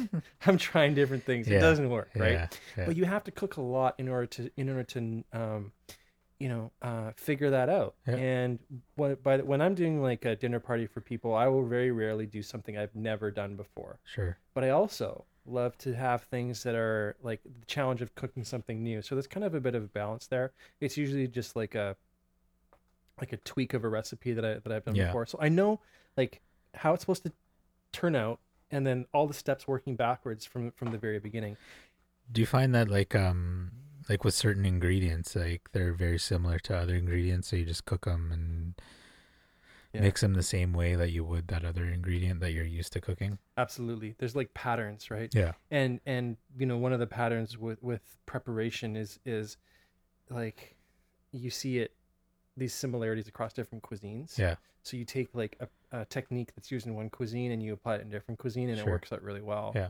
um, because you can kind of see like if you're following a recipe word for word you're like hmm. You stop at one one part and you're like oh, i wouldn't do it like that. Yeah. because i remember something from before where um, it turned out better a different way. And one of the patterns you see all the time is this like if you're making a stew okay or a sauce or anything that has like meat and then and then it's kind of like cooked at a really high temperature for example if you're searing something and then you take that out and you add like onions and garlic and other things Mhm. right like you use these very similar techniques in indian cooking in italian cooking Yeah. in making texas chili like it's it's this pattern you see develop and then you start and then you kind of like have this realization you're like huh i can make anything using that technique Sure. and yeah. that's one of those things about Yeah. cooking that i just i love Well, that's what a lot of people don't get about those shows. Like, um, what's that? oh, fuck. What's that Food Network show where they give you a thing in the basket of random Chopped. ingredients, chopped? Yeah. And everybody like, what? How the fuck did they do that? Well, okay, their protein's the same as chicken. Yeah. Their vegetables the same as whatever, you know, and you just fucking use those same principles with the, whatever you have in your basket, right?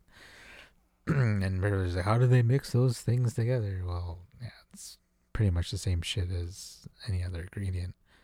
Um, what is your take on mushrooms? Ooh. are you a mushroom guy I love mushrooms. good I- um I, think it's one of those pickle things. Like yeah people like have to grow into mushrooms. I well, I don't know. I think it might be I think it might be different from pickles in the sense that you could get more people to come around to pickles, whereas mushrooms for a lot of people I know is such a mental block. Because They it's a fungus. because it's a fungus Yeah. and because just the idea of a mushroom is so repulsive to them that they will never try it. In- I, I I know I can think of four people right now in my life who Fucking if we they fucking hate them and they will never try anything that has mushrooms in it. If I try to sneak mushrooms into something, which I do a lot, Not even mushroom soup. Like, come on. no, no, no. Really? Yeah, it's the whole it's the whole idea. You know, you know, actually, the one of the sneakiest ways to get mushrooms into something.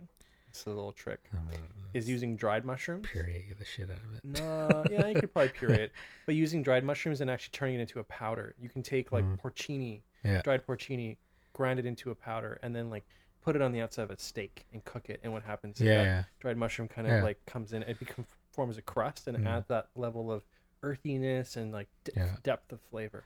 Mushrooms are an amazing ingredient, and they're so diverse. They're fucking good. I don't know what the fuck's wrong with people. I don't think they should be in the fungus category. I mean, y- yeah, sure they are, but like, what other fungus do we eat? Um, Is like, is there any other ingredient that's fungus based that we eat other than mushrooms? Because there isn't.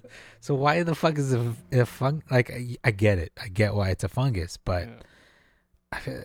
in in the food world, like, I don't think it should be called a fungus. a, a lot of these things that you'd see if you were walking around the forest and you'd look at it kind of like growing in like a damp spot somewhere, you'd be like, "That's gross," right? But if it's served, if it's served, Is it gonna get me high? I'll fucking eat it. I don't care. I've eaten mushrooms that get you high. Like it's the same shit. But you know what? I'm- um, I bet you there's people that won't even eat edible mushrooms, but will take fucking mushrooms that make you hallucinate, uh, probably which is fucking bullshit. fucking eat regular mushrooms, Yeah. assholes. hypocrites. Um, uh, balut. Throw that one out there. I don't know what that is. Balut, like fucking Filipino cuisine. Uh, undeveloped bird fetus. Oh, okay. Would you try it? Would I try it? Like, You know what it is? It tastes like hard boiled egg, but like the whole fucking bird's in there. do they cook it? I've never had it before, obviously. But Uh, they yeah, they it's cooked. Like Yeah. it's it's a hard boiled like chicken. yeah, So it's like it's it's about to be born, but Yeah. no, you, they cook the shit out of it before you do it. So it's like you don't like eat the bird. So like No? I mean, some people do, which is fucking gross. yeah. Um, but usually like there's all like the insides in it, which tastes like fucking hard boiled egg.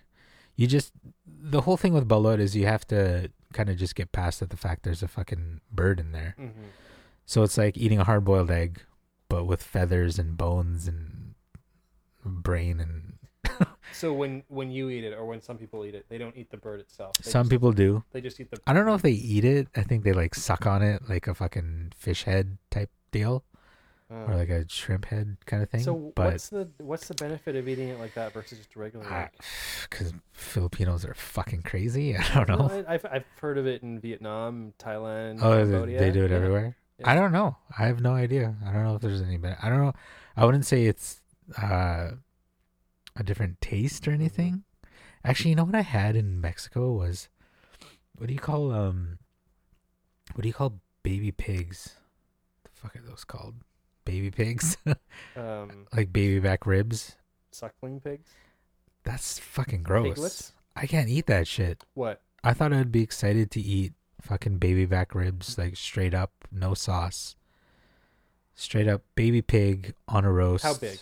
Like, like this big? Yeah. Like it, it's not the same as a grown up pig because there's no fat on it, so it doesn't taste good at all. Like Yeah. it tastes weird. Huh. I didn't like it at all. I almost threw up eating that shit. Can't eat it. Mental block because it was a baby. No, just because it tasted like shit. There was no fat. Like I'm used to eating pork with that salty. Mhm. you know, fatty taste on it. Mhm. But because it's a, a baby pig, they don't have any of that yet, Yeah. right? Well, what So- about like the small birds, like like squab, pigeon, quail, that sort of thing? Um, I'm not a huge fan of it either. Mm. I like quail eggs Mm. because it's like it's like fucking hard boiled egg. But um, like I've had quail and stuff. Not a huge fan. hmm I'm a huge fan of fat. Yeah. And when there's no fat on the meat, like it's just it. I find that it tastes weird. hmm Although, if we're talking like like game, like I can eat that. And most game doesn't have like that much fat. So like if you're eating deer, you know, not much fat, like it it I like that. But like I don't know if maybe baby animals just don't taste good. They haven't lived long enough to like age that taste. I Yeah. guess like animals are like whiskey, like they have to like kind of age like a wine kind of thing. Yeah. But like like baby animals just don't taste good. to me to me they don't. Yeah. They just don't taste good. Like I need that fat in there, that Yeah. saltiness. Like- so veal is even very different, right? Like veal too, like I mean with the right salty fat sauce on Sure. it, like it can be good, but like straight up like no, like it's it's just not there. It's Mhm. just not ready to eat. Mm-hmm. I think meat ha- needs to be a little bit aged. I think, like when you eat it. Mm-hmm. Like I'm, I'm trying to think of, Like chickens, we eat as adults. We don't normally eat them as chicks or like anything younger. They're young. Like Chickens? commercially raised, yeah. Very How old young. are how old are chickens when you eat them? I don't know. We might want to Google this one. But they're not like yellow fur chicks. Like you're not eating them that small. But, but like how they raise them um, is like maximum growth rate, right? So these, I, I think, I think they're only like a couple months old when they're slaughtered for meat. That's my understanding. Okay. Well, that might be like old for a chicken though, because chickens don't live very long. Well, I don't know if it's old for a chicken, like like in the grand scheme of things. we need to feed people here. They've They're not- accelerated this, right? Because the the costly part is is is keeping the chickens. Is, Yeah. is the Yeah. you know i i that that part of it. So the quicker you can get them to grow up until they're ready to eat, Yeah. right? They're they're basically like call them a teenage chicken. They're physically grown, but like mentally they're still Right. like Yeah, they're not, they're not baby chickens. Nobody wants to eat baby chickens. It's Yeah. fucking gross. But no, that totally makes sense. Like Yeah. though even chickens though, they're still a little bit aged. Like they're not like Mm. baby chickens. Like Mhm. we're not eating them as fucking chicks. yeah. But they still But have like yellow If if you feathers and shit. That's right. If you've ever had a old chicken, so what they would use in French cooking, um, and presumably other cuisines as well, for um, like stewing, Yeah. right? It's an older chicken. Like coq au vin is like uh, coq raw uh, rooster, right? Um, that's been stewed for a long time. How old are we wine. talking? You know, like like a couple years probably. Really? Is. Yeah. Like which is ancient. People are raising chickens to be years old. Well, you don't That's you don't slaughter your rooster every year, right? Oh, okay. So we're talking Yeah. like a rooster meat.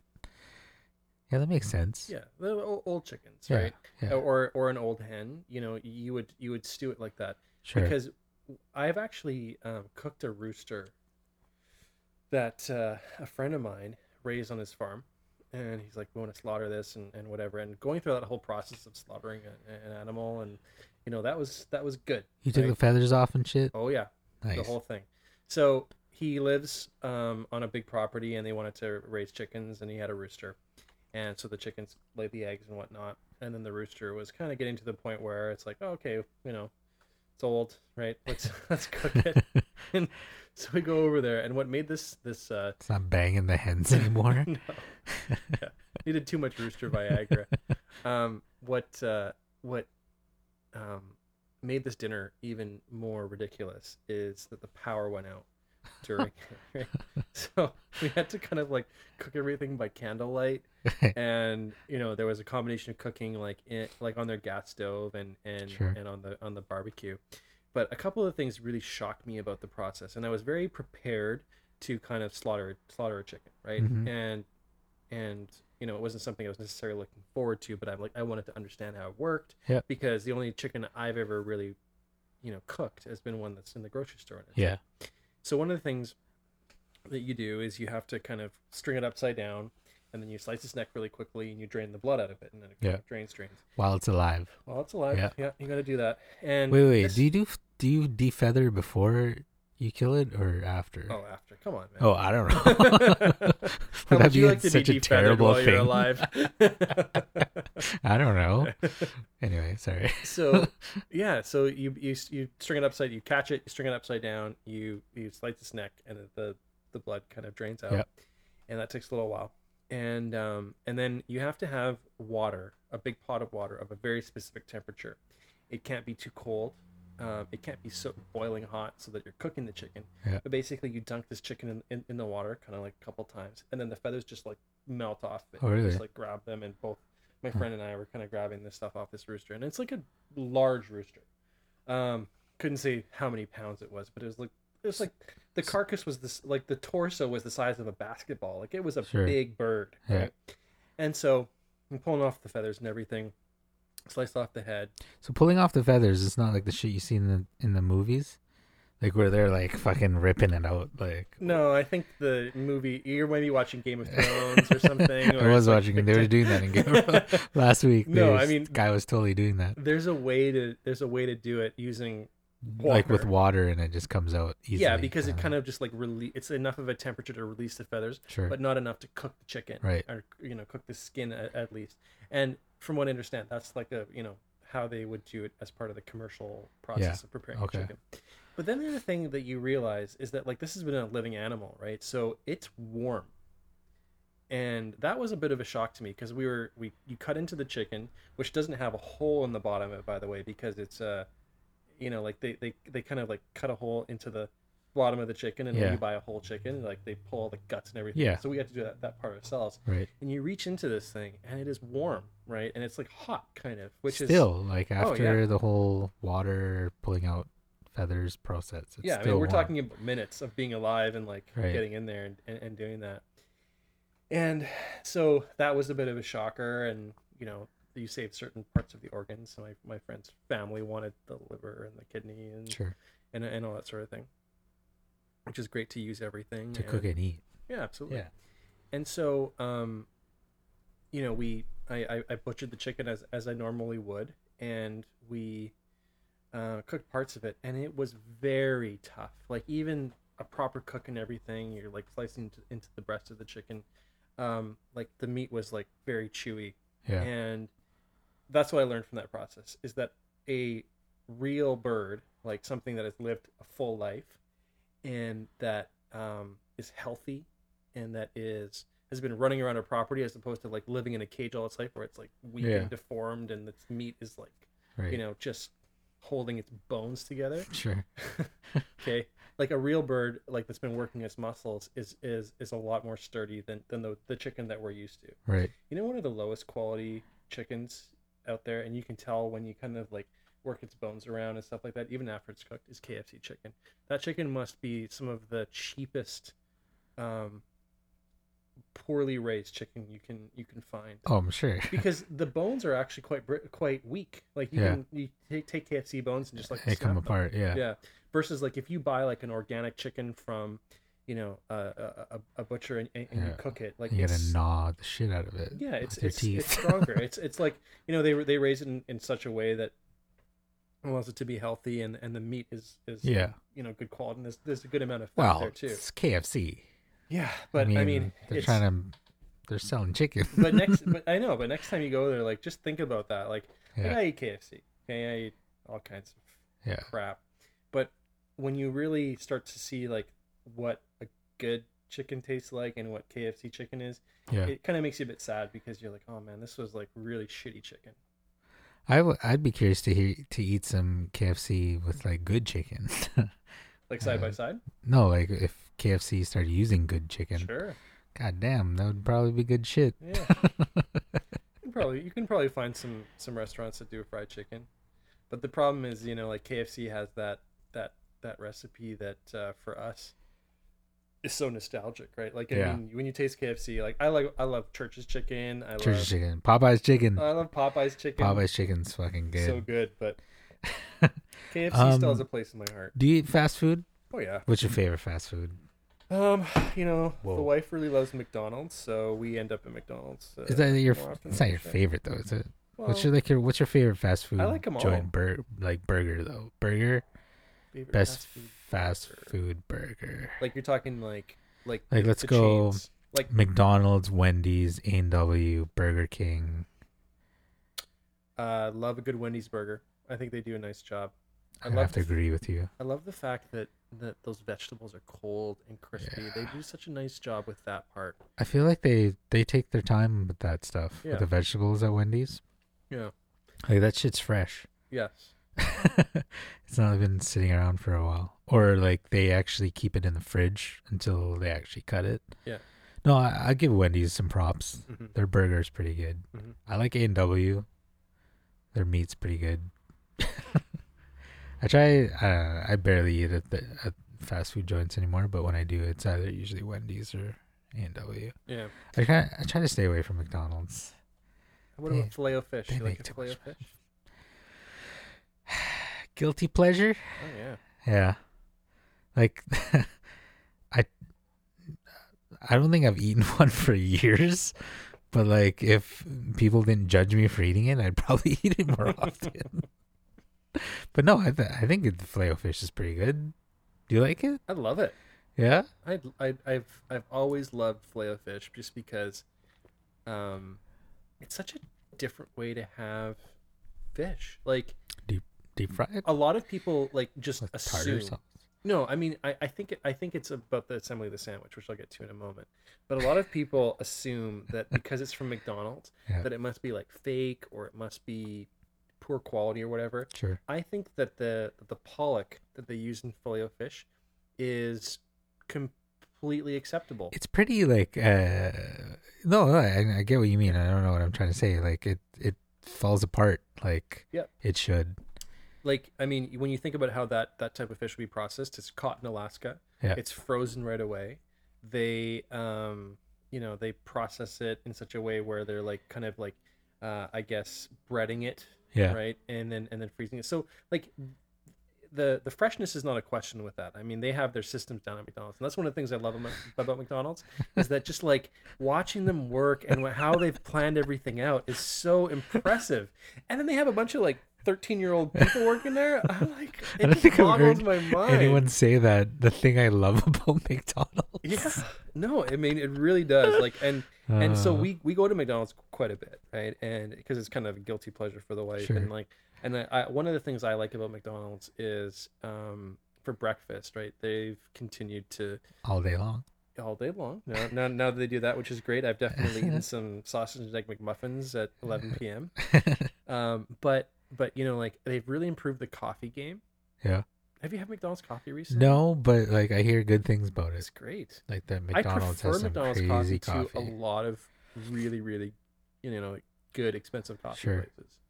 But getting back to the filet fish, okay, it's something that when you talk to people, Yeah. I find it's once again a love and a hate thing. Like, It you know what it is? It's the it's what the seniors order.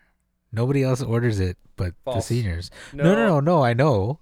But that's like the stigma behind it. Okay, People, right. I, I'm 20 years old. I'm not gonna fucking order a goddamn filet of fish. Well, Like, maybe the next generation isn't it, but I've met enough people. I have met enough people our age who still have a thing for the filet of fish, where like that will be the thing that they order if they go to McDonald's. You know what? Okay, the thing about the filet of fish though is that I think it's the price that gets me. Is that if I need to eat two of those fuckers, Yeah, and one of those is like the same as like like something that would make me full like Mhm. off the rest of the menu. Hmm and i think that's why i don't order it is because it just doesn't fill fill me. I need to eat two of those fuckers for sure. It's it's probably comparable price to a Big Mac, maybe a little bit less. it, yeah but still like a big mac will fill me right and that's why i would order a big mac over Yeah. a filet of fish because like- I I, like Big I'm, Mac I'm done with it right But you know those new burgers they have at McDonald's? Well, maybe like you the angus like and the shit Angus. like the so fucking from the very beginning, I've not liked those because i've I never tried one Don't. are they just terrible from the very beginning. Uh, I have tried them hoping that it would be good. Right? And they're really not. They're just they're just a big disappointment. They kind of like Is the meat is the meat different than like a like a Big Mac or like a cheeseburger? it's more of it. I want to say like maybe it's the same as what they put on a quarter pounder. oh, so it's just the same meat but more of it. yeah. And Oh, there's nothing what? there's nothing really wrong with the McDonald's meat. No, like not at when all. I have a cheeseburger at McDonald's, Yeah. or actually I like a hamburger. I'm probably one of the only people who orders hamburgers at McDonald's. yeah, that's weird. It is no because- cheese. No, because you know what? Like for me, on that particular sandwich, the cheese doesn't add a lot. Hmm. For me, it's all about those dehydrated onions Oh fuck, the onions are the shit. and the ketchup and the pickle. Yeah, yeah. yeah. When I order a hamburger at McDonald's, I'm like extra ketchup, extra onions, extra pickle. If like- there's a one, if there's one little onion that got on the, the fucking wrapper, Oh, yeah. I'm fucking picking it up Yeah, and me eating too. it. Me too. Man. Shit's so good. Oh yeah. No, that's that's definitely No, the cheese does it for me though. I need the cheese in there. Okay. See, for me, you got to have the cheese on the sausage and egg McMuffin. That Yes. it glues it all together. I didn't know they didn't have that without the cheese. No, well, that would could, be ridiculous. you could order it without the cheese, but don't. Uh, um, do you do you watch Gordon Ramsay at all? Yep. Do you like him? yeah, I do. I think Gordon Ramsay is. Uh, uh, I think Gordon Ramsay is, especially when you watch his, um, shows that he did in the UK, like on BBC and stuff like that, or Kitchen Nightmares. Uh, yeah, Kitchen Nightmares. where he is um basically like So much helping different than the American one. oh it's, it totally is I, I- I think i think all those american shows that he does he totally and- talks down to them. Well, well, like they really amplify the the asshole part of his personality where Yeah. he's swearing and he's being a dick and stuff. But there's two instances where I really, really see where I think you really see like the true Gordon Ramsay, and that's in those kitchen nightmare shows where he's helping people and Yeah. he's and he's like trying to very quickly understand the situation. And sometimes that takes a little bit of friction, right? Where Yeah. he's going head to head with somebody. But really, at the end of the day, um, he does a lot of good in terms of in terms of like helping these people to either like fix their relationship or fix their business, right? Yeah. Usually is one and the same thing. And also, he's he's money on MasterChef Junior, where he's working with the kids. Yeah. I think that like he is a fundamentally like good, nice person who turns on this asshole personality because it's what sells. Yeah. You know, it's what sells his brand. I don't even think that's necessarily true. Like with, I think if he knows that the person the person he's dealing with is an asshole, Yeah. that's when he brings out his asshole. Mm. Because like even with the UK uh, version, like most of the people don't like have egos. They're they're just don't they're just not educated, and they're wanting like they got into the food industry and they just either couldn't afford to get the education, or it's just where they ended up Mhm. and he ends up teaching them because they're like keen to learn and whatever and you never see him spazzing out at anybody on the UK ones Mhm. because most of those people are in that situation. Yeah. Most of the US ones like they know like what the show's about and that like that he has this reputation about being an asshole so they all test it. Mhm. Um you know even though like deep down they want the education, they want to learn how to cook properly and Mhm. whatever but like they know it's like US TV and it's just like we gotta get ratings, so it's just like I'm gonna fucking test his ego. Yeah. And you know I'm gonna try and get him pissed off and all that. But like like what you're saying with the uh, uh MasterChef Junior, Mhm. like there's no egos there because they're kids, Mhm. right? And it's just like he's fully just trying to teach them, and like Yeah. he's not being a dick. Like Yeah. he's, it's fully just an education for them Yeah. and it's fucking awesome to see. I want him to start going to different like companies that have nothing to do with cooking, and like starting to fix like other companies that just because that's all he really does with the U.S. one. Mhm. Uh, with um, like what is it? Uh, Hell- like Hell's Kitchen. Hell's Kitchen? No, No, not Hell's it's Kitchen. Kitchen Nightmares. Kitchen Nightmares and Yeah. the Hotel Hell or whatever that one is. Oh, yeah. Right. Yeah. It's just people that just like companies that like have like people are lazy, like you know, and they just like they don't want to fucking deal with it, and they're Mhm. just like they just want to be out of it and whatever. Yeah. And he just goes in there and he just rips people apart because they're fucking lazy. I would love to see that like at other companies, like it just like him fix companies because that's all he does. He's like kind of a psychologist almost, right? Exactly. Yeah. Y- y- have you seen um, Restaurant Impossible? It's uh, yeah, with, with Robert um, Irvine? Yeah, He, I think he's even a better version of that. Yeah, yeah. Yeah, he's he he he has some pretty cool episodes there where you see that that Yeah. that whole like evolution of. Well, he's not as he's not as Hollywood as No. fucking Ramsay. That's why it's he's a little bit more straight to straight to the point. Yeah. Um. But yeah, no, definitely. Like I, and it's funny with kitchens and stuff. Like we're at my work now, we're trying to v- develop different departments and stuff and uh, make them a little bit better than they are. And we're like, I've been trying to like drain this in some of the younger guys' heads. Like, um, look, you guys have worked in kitchens before. Like you've worked in restaurants like in your early 20s just to pay the bills and whatever and now you're working at a company where you have fucking benefits and you're getting paid properly right? So with this department in this room we're going to treat it like a fucking kitchen. Yeah you probably worked at red robin where they didn't have like these standards but like in a real kitchen Mhm. like you're cleaning every you're really deep cleaning every day at the end of every shift uh, making sure that there's no dust there's no nothing no dirt no fucking grime anywhere Mhm. and um i've totally been trying to relate like my work with like kitchen and food and stuff like Mm. because like a lot of our stuff um like any kind of contaminants and stuff like can really fuck up our product Right. it's like we got to keep keep everything like super clean because like we laminate glass and stuff and and like uh fire glass and stuff in the kiln so if, like if it's not clean it's just gonna it's gonna turn out like shit Mhm. so like i i just would be like it would be fucking awesome to have like ramsay come in here and just say like you're fucking being lazy you fucker Yeah. like do it this way or like whatever but like treating like things like a kitchen like is a really good way to live by like even like in life Mhm. Like your house, like whatever, like your washroom, like whatever. Just treat it like a fucking kitchen. Yeah. Like if you can't if you can't serve people food off whatever it is that you're working on, like just fuck off. Like like start over, do it again. Are you like that with your kitchen? No, You're not like no. I, I, I. That's one area I need to improve on. I know it, and I'm like, I'm, I'm like a messy home cook, and I just kind of like oh pretty me, reckless in the kitchen. let me ask you this. When you cook, do you uh, specifically at home and it's just like say you and your wife Yeah. when you cook and you use a dish do you put it in the sink do you leave it on the counter or do you put it in the dishwasher when you're done with it Like I said, it's, it's an area I need to improve upon. Yeah, I mean, I, I, I I'm learned the that same way I learned that the hard way when I was uh, in the in the restaurant kitchen. Um, that the way that I cook is way too haphazard and messy and like focused on the food as opposed to the equipment and environment around me.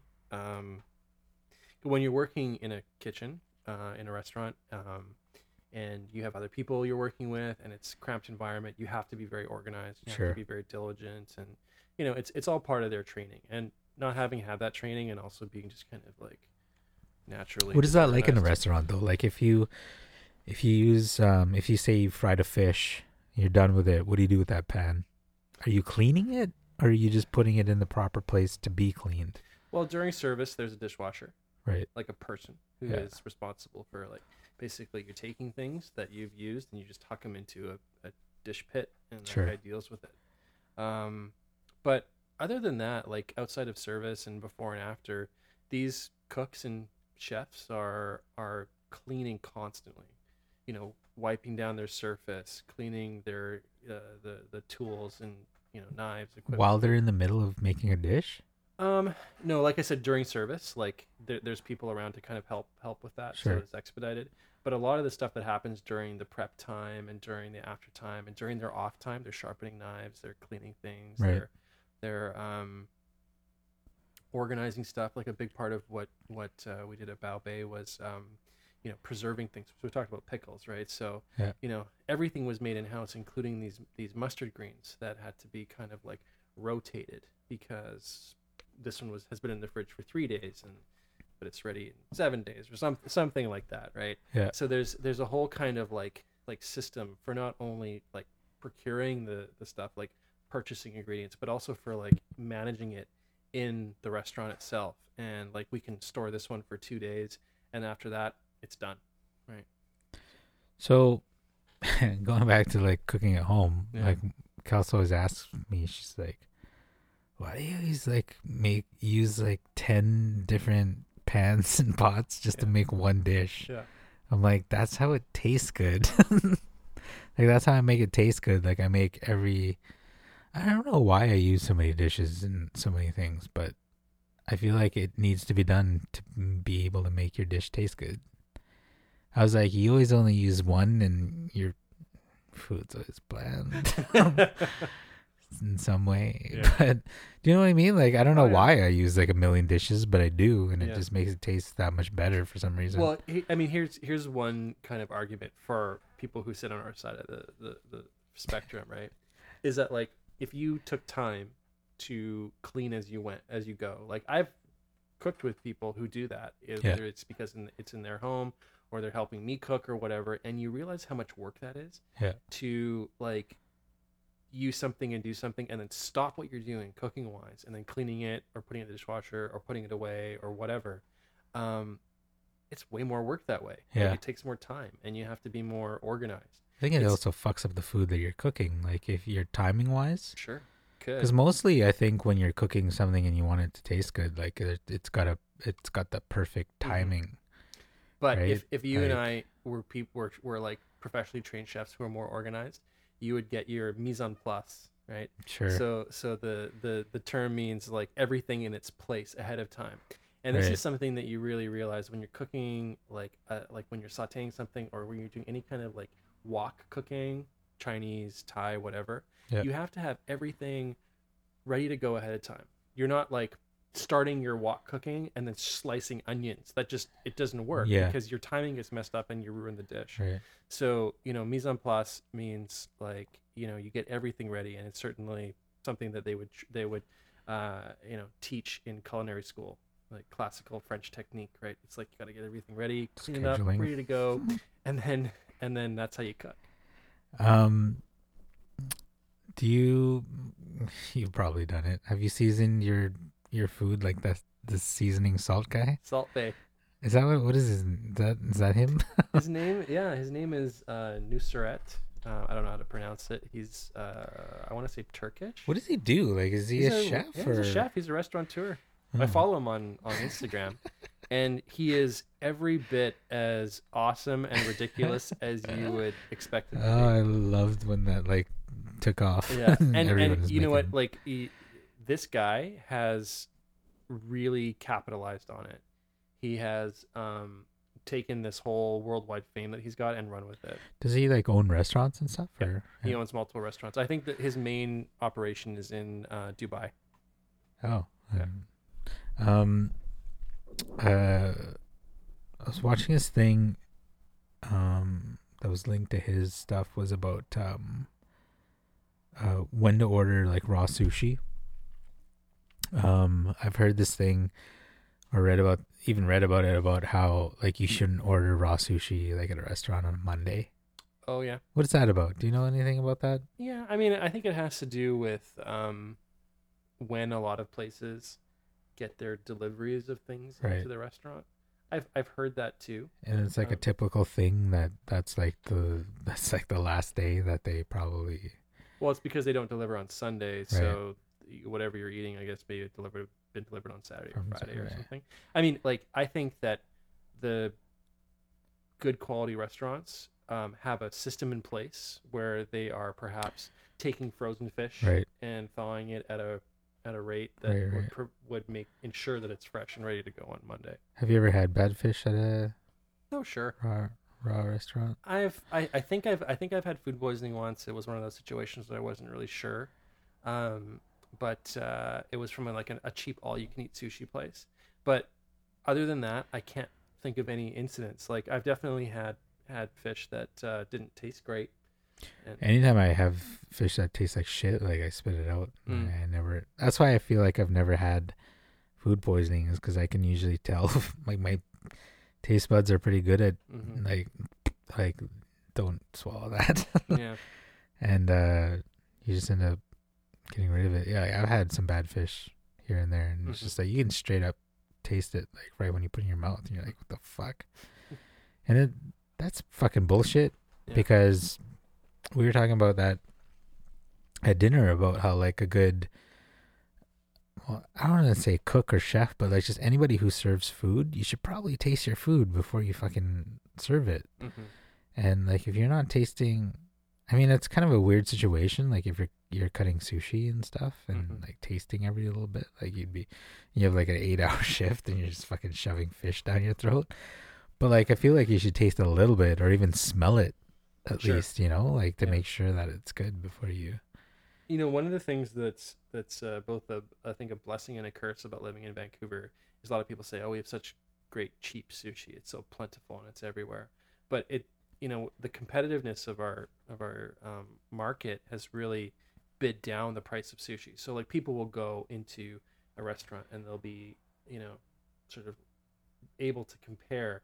Oh, this place has a spicy tuna roll for three dollars, whereas the other place is two seventy five you know so that so a lot of places compete on price right Yeah. and so those I, I can appreciate the fact that a lot of the cheap sushi places can't afford to waste fish because Yeah. it's there's expensive costs Yeah. You know like um, high costs associated with wastage especially in that world so a lot of places will serve marginal stuff Yeah. and i think that the places that are serving really off um, uh, fish probably don't have the education or training necessary to really like be able to smell it or, or, or, or discern so i think when it comes to eating raw fish personally like i've kind of passed the point where i'm going to all you can eat sushi all the time and Yeah. you know like like trying to find the cheapest salmon sashimi i can get right so like you kind of have a, a, a sweet spot of where it's like, okay, I'm willing to pay a little bit more for something that I know is going to taste good and not Yeah, make me yeah, sick. yeah. No, for sure. Yeah. Have you ever eaten raw horse? I've eaten horse um, carpaccio. Such a random, and it's not a random question because I have a story about this. But Okay. really, you had fucking horse gazpacho? yeah, it, it, it, did, to be honest, like weird me out a little bit. It was uh, carpaccio, so it was kind of cured. yeah. And uh, no, sorry, it was horse prosciutto. It was cured. Horse prosciutto. Yeah, it was like So it was like ham. cooked. Well, it's cured, Yeah, like dried. yeah, sure. Okay. And um, How was that? it, it it relative to kind of like a dried beef uh, product. Yeah. it tasted really sweet, and I didn't really enjoy it. Hmm. And it weirded me out that it was horse. But How how did you go about that? I don't know. that Was it some something?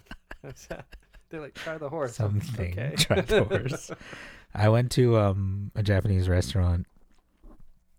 Coworker, his uh his buddy owns the restaurant, and uh so we go in there. Actually, this is you'd probably appreciate this story.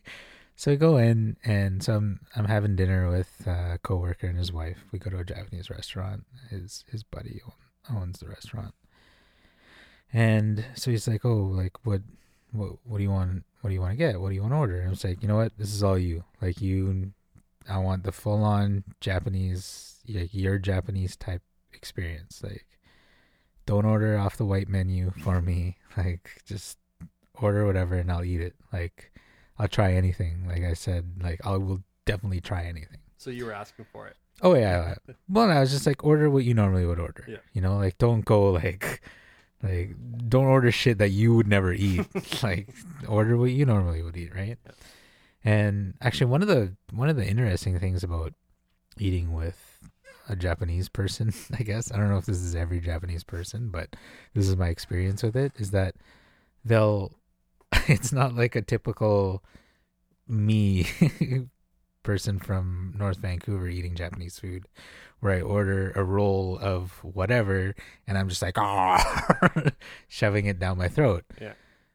They would order like a roll of something for the three of us to eat. We would like the, um, and I'm trying to like follow their lead, right? So they have they have they have a roll each of whatever it is. I ha- I I, I eat a roll and Like one piece. just one piece Yeah. and conversation for like 20 minutes nobody puts a fucking another piece of food in their mouth for another fucking 20 minutes. Hmm it's like what the fuck are we gonna eat again? Like i'm fucking and there's like there's food there right? Like there's still like another three rolls each or one roll each for for for each of us. And um you know we're we're drinking like we all we have beers his wife has some wine. And you know we're we're pretty much drinking more than we're eating. Like I don't know if that's Japanese culture or just him, Mhm. but uh, we were definitely drinking more than we were eating. So, and so we, you know, 15 minutes would pass. We would eat. We would all eat another piece each. Another 15 minutes of conversation, like nobody eating anything. and so, were you not taking a piece because they weren't taking a piece? Is that yeah, I was waiting for them. Okay. Like I was totally going off their lead. Like I didn't want to be disrespectful. Or, Did they serve you Uh, at any what? point in time? What do you mean? Like, if Like putting it on my plate? did they put it onto your plate? No, Okay. like um, eh, no, like if Yeah. if they took something off the main plate and Yeah. put it onto theirs and started eating it, Yeah. that's when I would I would do the same. Okay. Um, so you know we had like a you know a typical roll of whatever you know it wasn't too crazy. Uh, we had another different type of fish like raw fish that I've never had before. Um, it was it was okay. It tasted a little bit on the fishier side of Mhm. things. Um, but it was still good, like not to the point where I was gonna spit it out. Like it was good, but it still tasted a little bit like too fishy for my liking. But you know, I ate it. Um, and then and then the owner comes out. He's like, and you know him and him and my coworker just speaking Japanese to each other. uh, I guess he was like probably explaining who I was and whatever and all that. And so I don't, I don't know. It's just like it. It. I could kind of tell that they were ordering stuff off off the menu, Mhm. while he came out because he was kind of. It sounded like he was explaining what he had back there, and so um, he, you know, like whatever. Another dish came out, and then that was good and all, and whatever. And then one comes out. I'm like, oh, what's this? And my coworker's like, oh, it's it's horse. And I'm like, oh, okay, like that's different. Mhm. Like it, it- raw horse. So it's raw horse. And so I'm like, ah, whatever. I'm probably like four pints in because like every 15 minute conversation I had would pretty much have a, a pint. Yeah. And so I was pretty pretty drunk at that point, I would say. So like I I feel like if I was sober, I'd be a little bit no, I'd probably still eat it. But like at that point I was like, okay, I'll try it. So I put it in my mouth straight up like raw salmon. Like texture. I don't know taste I wouldn't be able to say because I was a little bit drunk Mhm. and I also soaked it in soy and wasabi because I was just a little bit like raw horse. um, but texture, straight up raw salmon, Mm. like exactly the So same. quite tender. yeah, Yeah. So like right, right in my mouth, I was like, oh, it's fucking like salmon, Mhm. and then all I could taste was like soy and wasabi. And that I could, you know, texture wise though, like on the uh, on the same side, like I could probably say it actually maybe tasted a little bit like salmon. hmm Um, so I thought that was weird that they had fucking raw horse back there. Yeah, I mean, you hear about horse uh, making it on some menus in town. Vietnamese restaurants um, would be another example of that. Because I think it probably is eaten quite commonly in other parts of the world, but it's just that in North America we Yeah. have this association. It's like dog. yeah, we don't eat domesticated animals at all. Well, I mean, we eat the shit out of beef, right? yeah, And like, like you go to India, in in many parts of India, eating beef is totally yeah, ridiculous. Yeah, It's sacrilegious. So, so I, I mean, I, I, I do kind of appreciate the fact that there are there's a rel- relativity to this. yeah, Um, that like what we think is gross or what I think is gross may not be gross to somebody else. So I'm always like one of those people who's like, I'll try anything. yeah. And probably one of the more um, uh, uh, ambitious experiences I had was in Iceland. And Iceland has this traditional preparation of um, shark, fermented shark. It's actually like Fermented shark. it's actually rotten, and I believe it's I want to say nurse shark or one of the bigger sharks that's like kind of around Iceland, Sure. and they're like big. What does that mean though? Like, is it just like, th- is it put in anything to rot, or is it just straight up sits there raw? It's put the whole chunks of shark are cut up and they're put into a cabin that sits in the open air in Iceland. And Wow, it just it's not like pickled in anything. It's just Nope. straight up sitting there, No, and it and it exposed to the air. Yeah, I mean, like the that actual shark itself, and and this whole process was um, developed um, out of necessity, right? Because they needed to eat something. It's Iceland, right? Sure. Back in the day, and uh, they realized that like if you eat it after it's been sitting out for months, it becomes edible, right? Now it's Oh. not it's not good. It's But you can eat it's it. disgusting. Okay, like it actually um, tastes so strong of ammonia. So you think like Windex, Yeah. right? It tastes so strong of ammonia that there's really nothing else to it uh, that that I could really gather. Some people say it tastes like cheese. I remember it kind of like biting into it. It looked like a yeah. I mean, like it was served in a little. They gave you a sample at the Yeah. market because they're like, hey, you're a tourist, try the try the rotten shark. And I'd done a lot of like research on it ahead of time. Like I was like watching videos and stuff. Like, what is it? How do they make it? So you right? can't eat it like anytime before that. No, it would kill you. Oh, really? Super poisonous. Huh. Yeah, but rotting it makes it okay. Well, it kills all the poisonous shit. Like it just so. dies. it just dies. the whole thing's dead. but You're like literally, like I remembered very distinctly, like cells. as I was eating it, at least like like it's just rotting and it starts to ooze stuff out of it, and it's like one of the nasty. Like it's kind of highly, you know, well known as one of the most disgusting foods in the world, right? right. and um, so it's it's become kind of a bit of an, a novelty in Iceland as well. They eat all, all kinds of crazy things there, um, and I could barely get that down. Like it was a tough process for me. But they eat like Seafood, whale, seafood. a lot of though. whale. right? Seafood, seafood. No, it's absolutely It's not a horse. I would eat I would eat horse any day over some of this stuff. Uh, so we ate like uh, whale, which was kind of served like rare like steak, and it was like really purple through the middle. It kind of looked like ahi tuna actually. It's kind of like What does it taste like? whale was a little bit. I mean, it kind of salty, uh, fatty.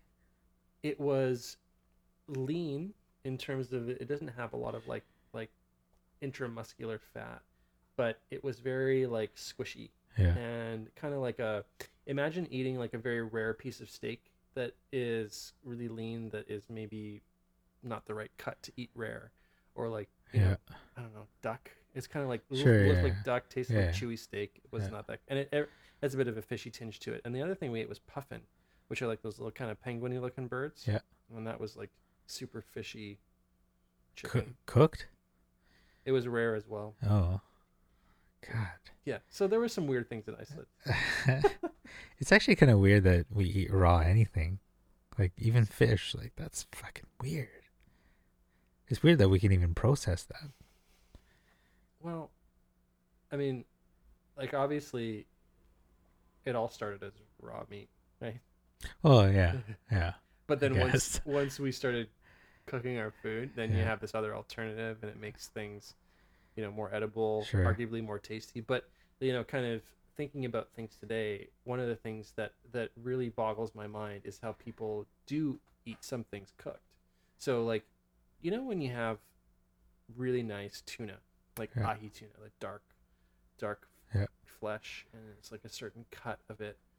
If you were to take that really nice tuna and you were to cook it through, you could basically make it taste like canned tuna. It's the same Sure. thing. It's you Yeah. know it's flaky and it would taste like canned tuna. So sometimes like when people cook like a tuna steak and they sear it on the outside, they'll cook it a little bit too much, and you get a little bit of the raw kind of texture on the inside, but then the rest of it is just like been ruined in my opinion, right? Yeah. One of the other things too is with spot prawns. So you know every May they do the they start they start the season and there's spot prawns everywhere. Yeah. It's on every menu, et cetera, et cetera. And I think personally, um, a cooked spot prawn is like a total waste. Mm. It's it's um it it has a once cooked, especially if it's been overcooked, it has like a mushy texture that's so nasty relative to the kind of that that crunch or that pop that you get from a really good. So what are you saying? Is spot prawn should be cooked at like a medium I rare? think spot prawns should be eaten raw. really? Yeah, Oh. that's my favorite way to enjoy them. Huh. And whenever they're cooked, it's it's just Yeah. I agree with you. like have you had a raw spot? prawn? Yeah. Yeah. Yeah. And I like it like that. Yeah, they're sweet. they're delicious and, yeah. and they kind of like pop when you Oh, when you- yeah. when you bite them and they're Yeah. like nice and pink and one of my favorite ways like like like i told talked about savary island and my whole oyster experience Mhm. but we also were doing some uh, prawn fishing and this is something i'll do when i'm home too and they're in season problem is they're so expensive at savary island you pull them out of the ocean for free it's Sure. amazing right Yeah. and so one of the things that, that they do as part of the sort of responsible fisheries thing is that you, if you're not going to use the heads, they you pop off the heads and you just throw them back in the ocean because it kind of feeds the fish Sure. and, Yeah. and, and whatnot. And um, yeah, and we were popping off the heads, and I, I, every once in a while I'll get like a good one because these things are like flopping around, they're Yeah. fighting for their life, right? Snap off the head, throw it in the ocean, suck the head, right? Yeah. Throw it in the ocean, peel it, and just eat it. And it still has a little bit of that salt water on it, so it's already pre-seasoned. Right?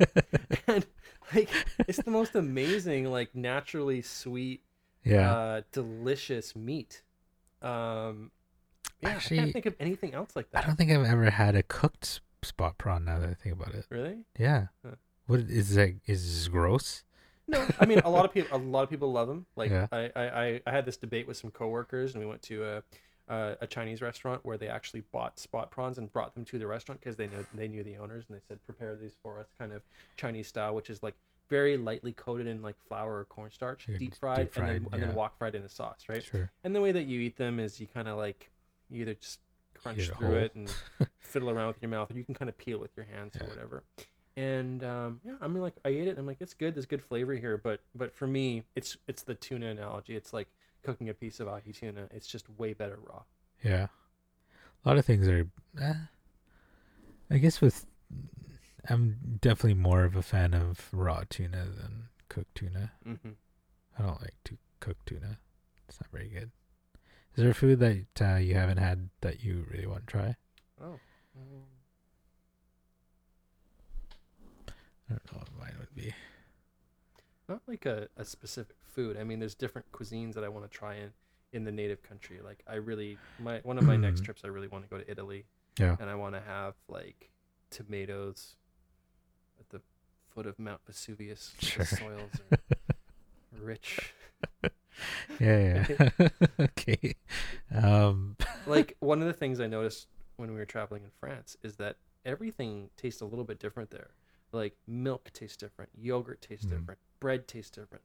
The way that the croissants are made that are, are made are just wildly different than, than than what you have here. And of course, cheese and, and, and everything. Fruit tasted different, and it was kind of like this this uh, uh, you know exploration of new flavors and new things. Um, of foods that you've already had before. So I guess I guess that, that that is the thing. It's like I have I've eaten all the food, but I want to have food from that place. Would would you say like the food actually like, you still get like hints of what you're used to tasting though with like a and it's just a little bit different? Yeah. In France? Yeah. That's but it's noticeably different. Oh. I mean, but we you still talk, get that hint of. Yeah. the what it should taste like kind of yeah, thing. like straight up milk, right? And you're Yeah. like, wow, that is like quite different. Um, Is France just like straight up butter? Do they just put butter on everything? Yeah, there's a lot yeah. of butter. There's a lot of like when you go out for breakfast in France, you don't eat like bacon and eggs. You eat um, Bacon and butter. no, you eat uh, you eat the pastries. Oh. Right. coffee pastry right it's such a different thing and and like we're taught in north america that like oh if you eat those things you'll get fat but there's like no fat people in france it's That's, i think we're being lied to I think it's just like eat really small portions in France, right? Sure. Is that what is that what it is? Like do you get small portions when you're there when you order from a restaurant? it's a big part of it i think people eat a lot less fast food i think people uh, walk more i think um, i think that the food is probably in general less processed so maybe Right. that makes it better i mean you come to north america especially you know like even as canadians who travel in the states Yeah. it's they just they just are pushing that fast food that easy greasy shitty big gulp slash Yeah. you know cheap nuggets and cheap burgers they're just it's it's everywhere you can't avoid it Well, they're probably not using a lot of sugar in in France, right? um well they have all the pastries Well, like they invented all that But uh, are they eating? Well, you were just saying about processed foods, but like, I'm, I'm talking about like, um, refined sugars in their food. Like, are they using that that much in France? I, I wouldn't really know i think that what they do use in baking probably is refined Mm, but i think that uh, the application of it is very different so it's like you have sure. if you have a small croissant is different than eating like five donuts right yeah, yeah. No, exactly.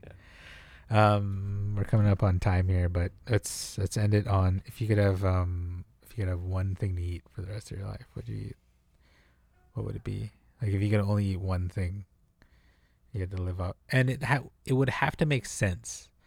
Like you would have to be able to get all your nutrients from it. Ah, I got- that's a hard question. um, because you couldn't just live like mine would be some sort of meat, but you couldn't. I don't think you could just live off oh, but meat. like a dish right like a dish with meat Sure. Yeah. What do you have a dish? What's your go-to dish? Actually, let's before you answer that. What's your, like? Do you have a go-to dish that you cook? Like that? It's just like your dish, like your favorite one to cook. Uh, you know that people will love it. you don't you don't mess around with like fucking around with a new ingredient or anything. Like there's just that one dish that you you you cook every time. See, for me, it depends on the occasion because I definitely do have go-to dishes. Like if if you and your wife are coming over for dinner, I we talk about like what types of food you like to eat, and I kind of like fit you into a couple of different categories. Um, if it's a special occasion, I would do something quite nice that would be like surprising. So I have one dish that is like this um, albacore tuna, uh, um, basically like sashimi that I make a ponzu dressing and I and I serve with slices of mango and then jalapeno on top. And it's a really nice combination of flavors. And it's kind of like my dish. I kind of like Yeah. you know assembled it in such a way that it's like that's like my thing. And some Coming and- over. yeah, yeah, absolutely, anytime. And and then like one of the other things that people really love is pasta. So fresh, fresh, fresh pasta, and with, that's kind of like an interactive thing because I get people to make it with me. So we always do like if we're gonna do a big pasta dinner, I'll do have like one stuffed one, so like a ravioli to start, Nice. and then some kind of like intermediate course that's um, that's maybe like a lighter pasta like seafood. So I like to do one with mussels and clams and white Mm. wine and butter and parsley and that sort of thing. What are you putting in your ravioli? Um, I often make a mushroom and ricotta, Nice. and I'll just have a very yeah, simple sage, mushrooms. sage and butter sauce, and you know, like, but I, I like to mix it up, and um, and what do you so, do when that fucker comes over that doesn't eat mushrooms? Well, Tell chastise them a Tell lot. them to go away. like you're not invited. Fuck off.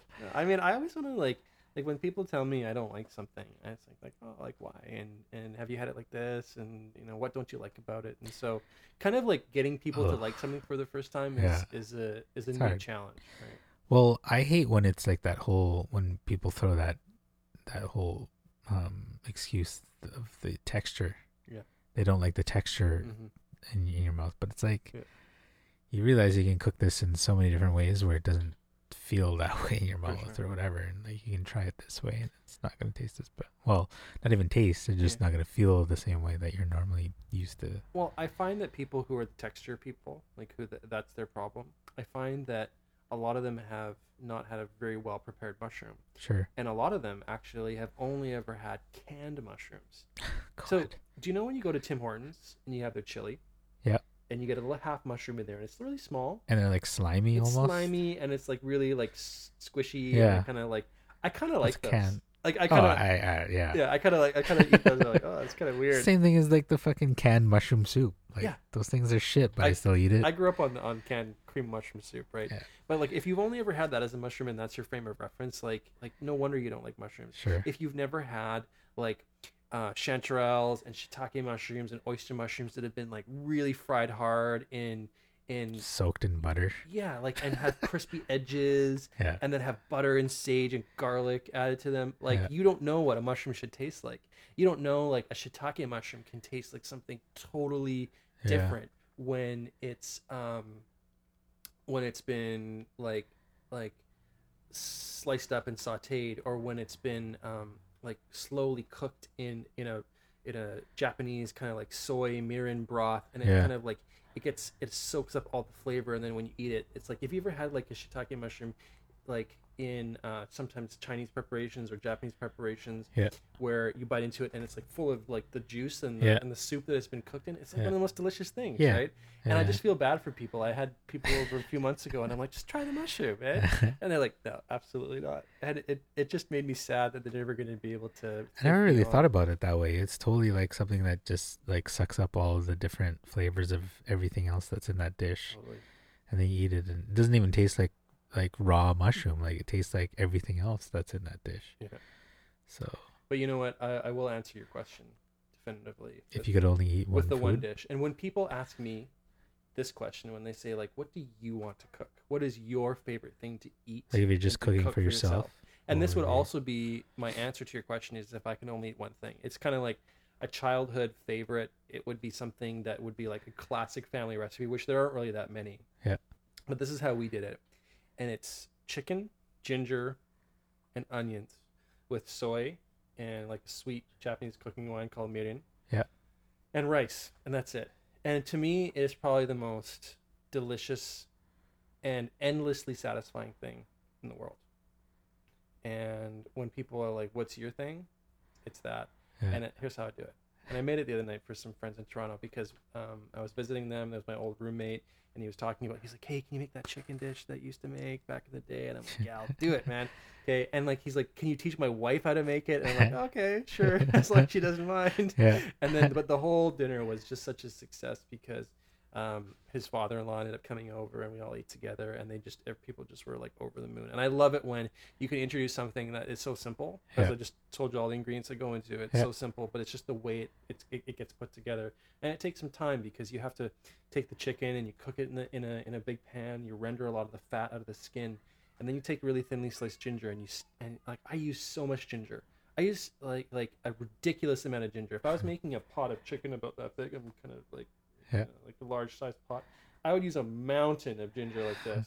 Okay. Are you serving it with the ginger in there? Or are you just using it to? No. So ginger is hot and it's kind of harsh. Yeah. But what you do is you stuff it into the chicken fat and you slowly cook it down and you render it, and it almost like it caramelizes and it kind of candies the ginger. Yeah. And it turns it from being harsh and and nasty to and I like raw ginger and I Yeah. like pickled ginger and all Yeah, that. But this is the type of ginger that you have never had before. Because you've never had somebody cook it like this. In chicken fat? in chicken fat very very slowly. And then we take the chicken out we add the onions sliced onions and then we deglaze with the with the mirin and a little bit of soy and we add water and just kind of simmer it down. And then all that stuff you know scrape all the bits off the bottom of the pan. All that stuff starts to form a sauce and the onions really render down too. You caramelize them and they become part of the sauce you put the chicken back in then you eat this over like white rice Yep. and it is the most delicious thing you've ever had Anything over white rice. that would probably be mine. Is just straight up rice. Yeah. Not that like, well, some people actually live off that. You kind of have to, but um, I don't know what mine would be. Um, probably like the, I'd probably be the same thing with you, like some sort of cooked meat on top of rice. Mhm. That would that would probably do it. But I could probably just live off straight up rice. Like no butter, no fucking goddamn soy on my rice. straight up rice. Yeah. right. Thanks for being on the podcast. Oh, you're welcome. This is good. Thanks for having me. I feel like anybody listening is probably gonna go eat now. Right? Um and I feel like we could still probably go on about food Oh, and yeah. probably the next time you come on we should do it. Sounds good. Um I would love to cook with you sometime. Let's do it. I I accept your challenge to being your sous chef. I get it. I fucking get it. Cuz it's it's very it's very much like directing and stuff like that. Like Mhm. I wanted it a certain fucking way and we'll we'll take fucking 100 takes to get it right until we get it right. So um I would love Well, that's the difference with cooking. Okay, is that we only have one take to get it right. Shit. Can't fuck up. I'm okay. I gotta say for myself though, like if you show me how to do it once, like. I can easily copy whatever it is that you've shown me. All right. Um, if it's if it's like twenty things that you're showing me, like to be able to do it, I don't know about that, but like, you know, give me like five things, like show me how to do it, and I can do it easy. Um, I've always been the sous chef with with people like who love to cook and stuff, and I've been able to do it. I'm not the best at like being like a head chef and like making it happen because like I have fucking no idea. I just like to eat, but um, but yeah, I would love to love to try that with you. Sounds good. Um, let's do this again. All right. I think we could talk about food for way longer. Like Sure. this, I just need to cut this off because I don't want to have to put on more on my website than I have to. it can give me quite a bit. We did uh, an hour and a half, so it's pretty good. Thanks for being on the show. Thank you. uh, I never know how to end these. Check out. Let's plug stuff. Do you have anything we can plug of yours? Yeah, check out my Instagram. What's your Instagram? It's Yosh underscore Oh, underscore I hate how you. underscore underscore underscore. Five underscores. I wanted to say Yosh, so I just kept adding underscores until I could get that handle. Um, what's my Instagram? My Instagram is just straight up Nanyo Pinlack, like everything else is. Go on YouTube, Nanyo Pinlack, Facebook, Nanyo Pinlack, um, Twitter, Nanyo Pinlack. Well, if you follow Nino, then you can then search for me and it'll come up. He will be on. Um, yeah, cook me some food. Actually, let's do one. Let's do the next one. Yeah. Let's like we'll mic ourselves. The audio is not going to be as great as this, Mhm. but um, let's do a podcast and let's cook stuff. How about this? Let's do one of those where we podcast it and we'll figure out what we want to make for that. And Sure. then let's do another one and it's on video and that that time you get to be the director. You want me to cook something? No, Or tell you how to cook you, something. you direct it. You direct the video. Oh, okay. Yeah, we'll do a cooking video. Oh yeah. Kind of bring it all together. I never even thought about directing a fucking cooking Yeah. video. Holy shit. Yeah. And make it all like artsy and shit. Yeah, that'd be cool. All right, Cool. let's do it. All right, thanks for being on the show.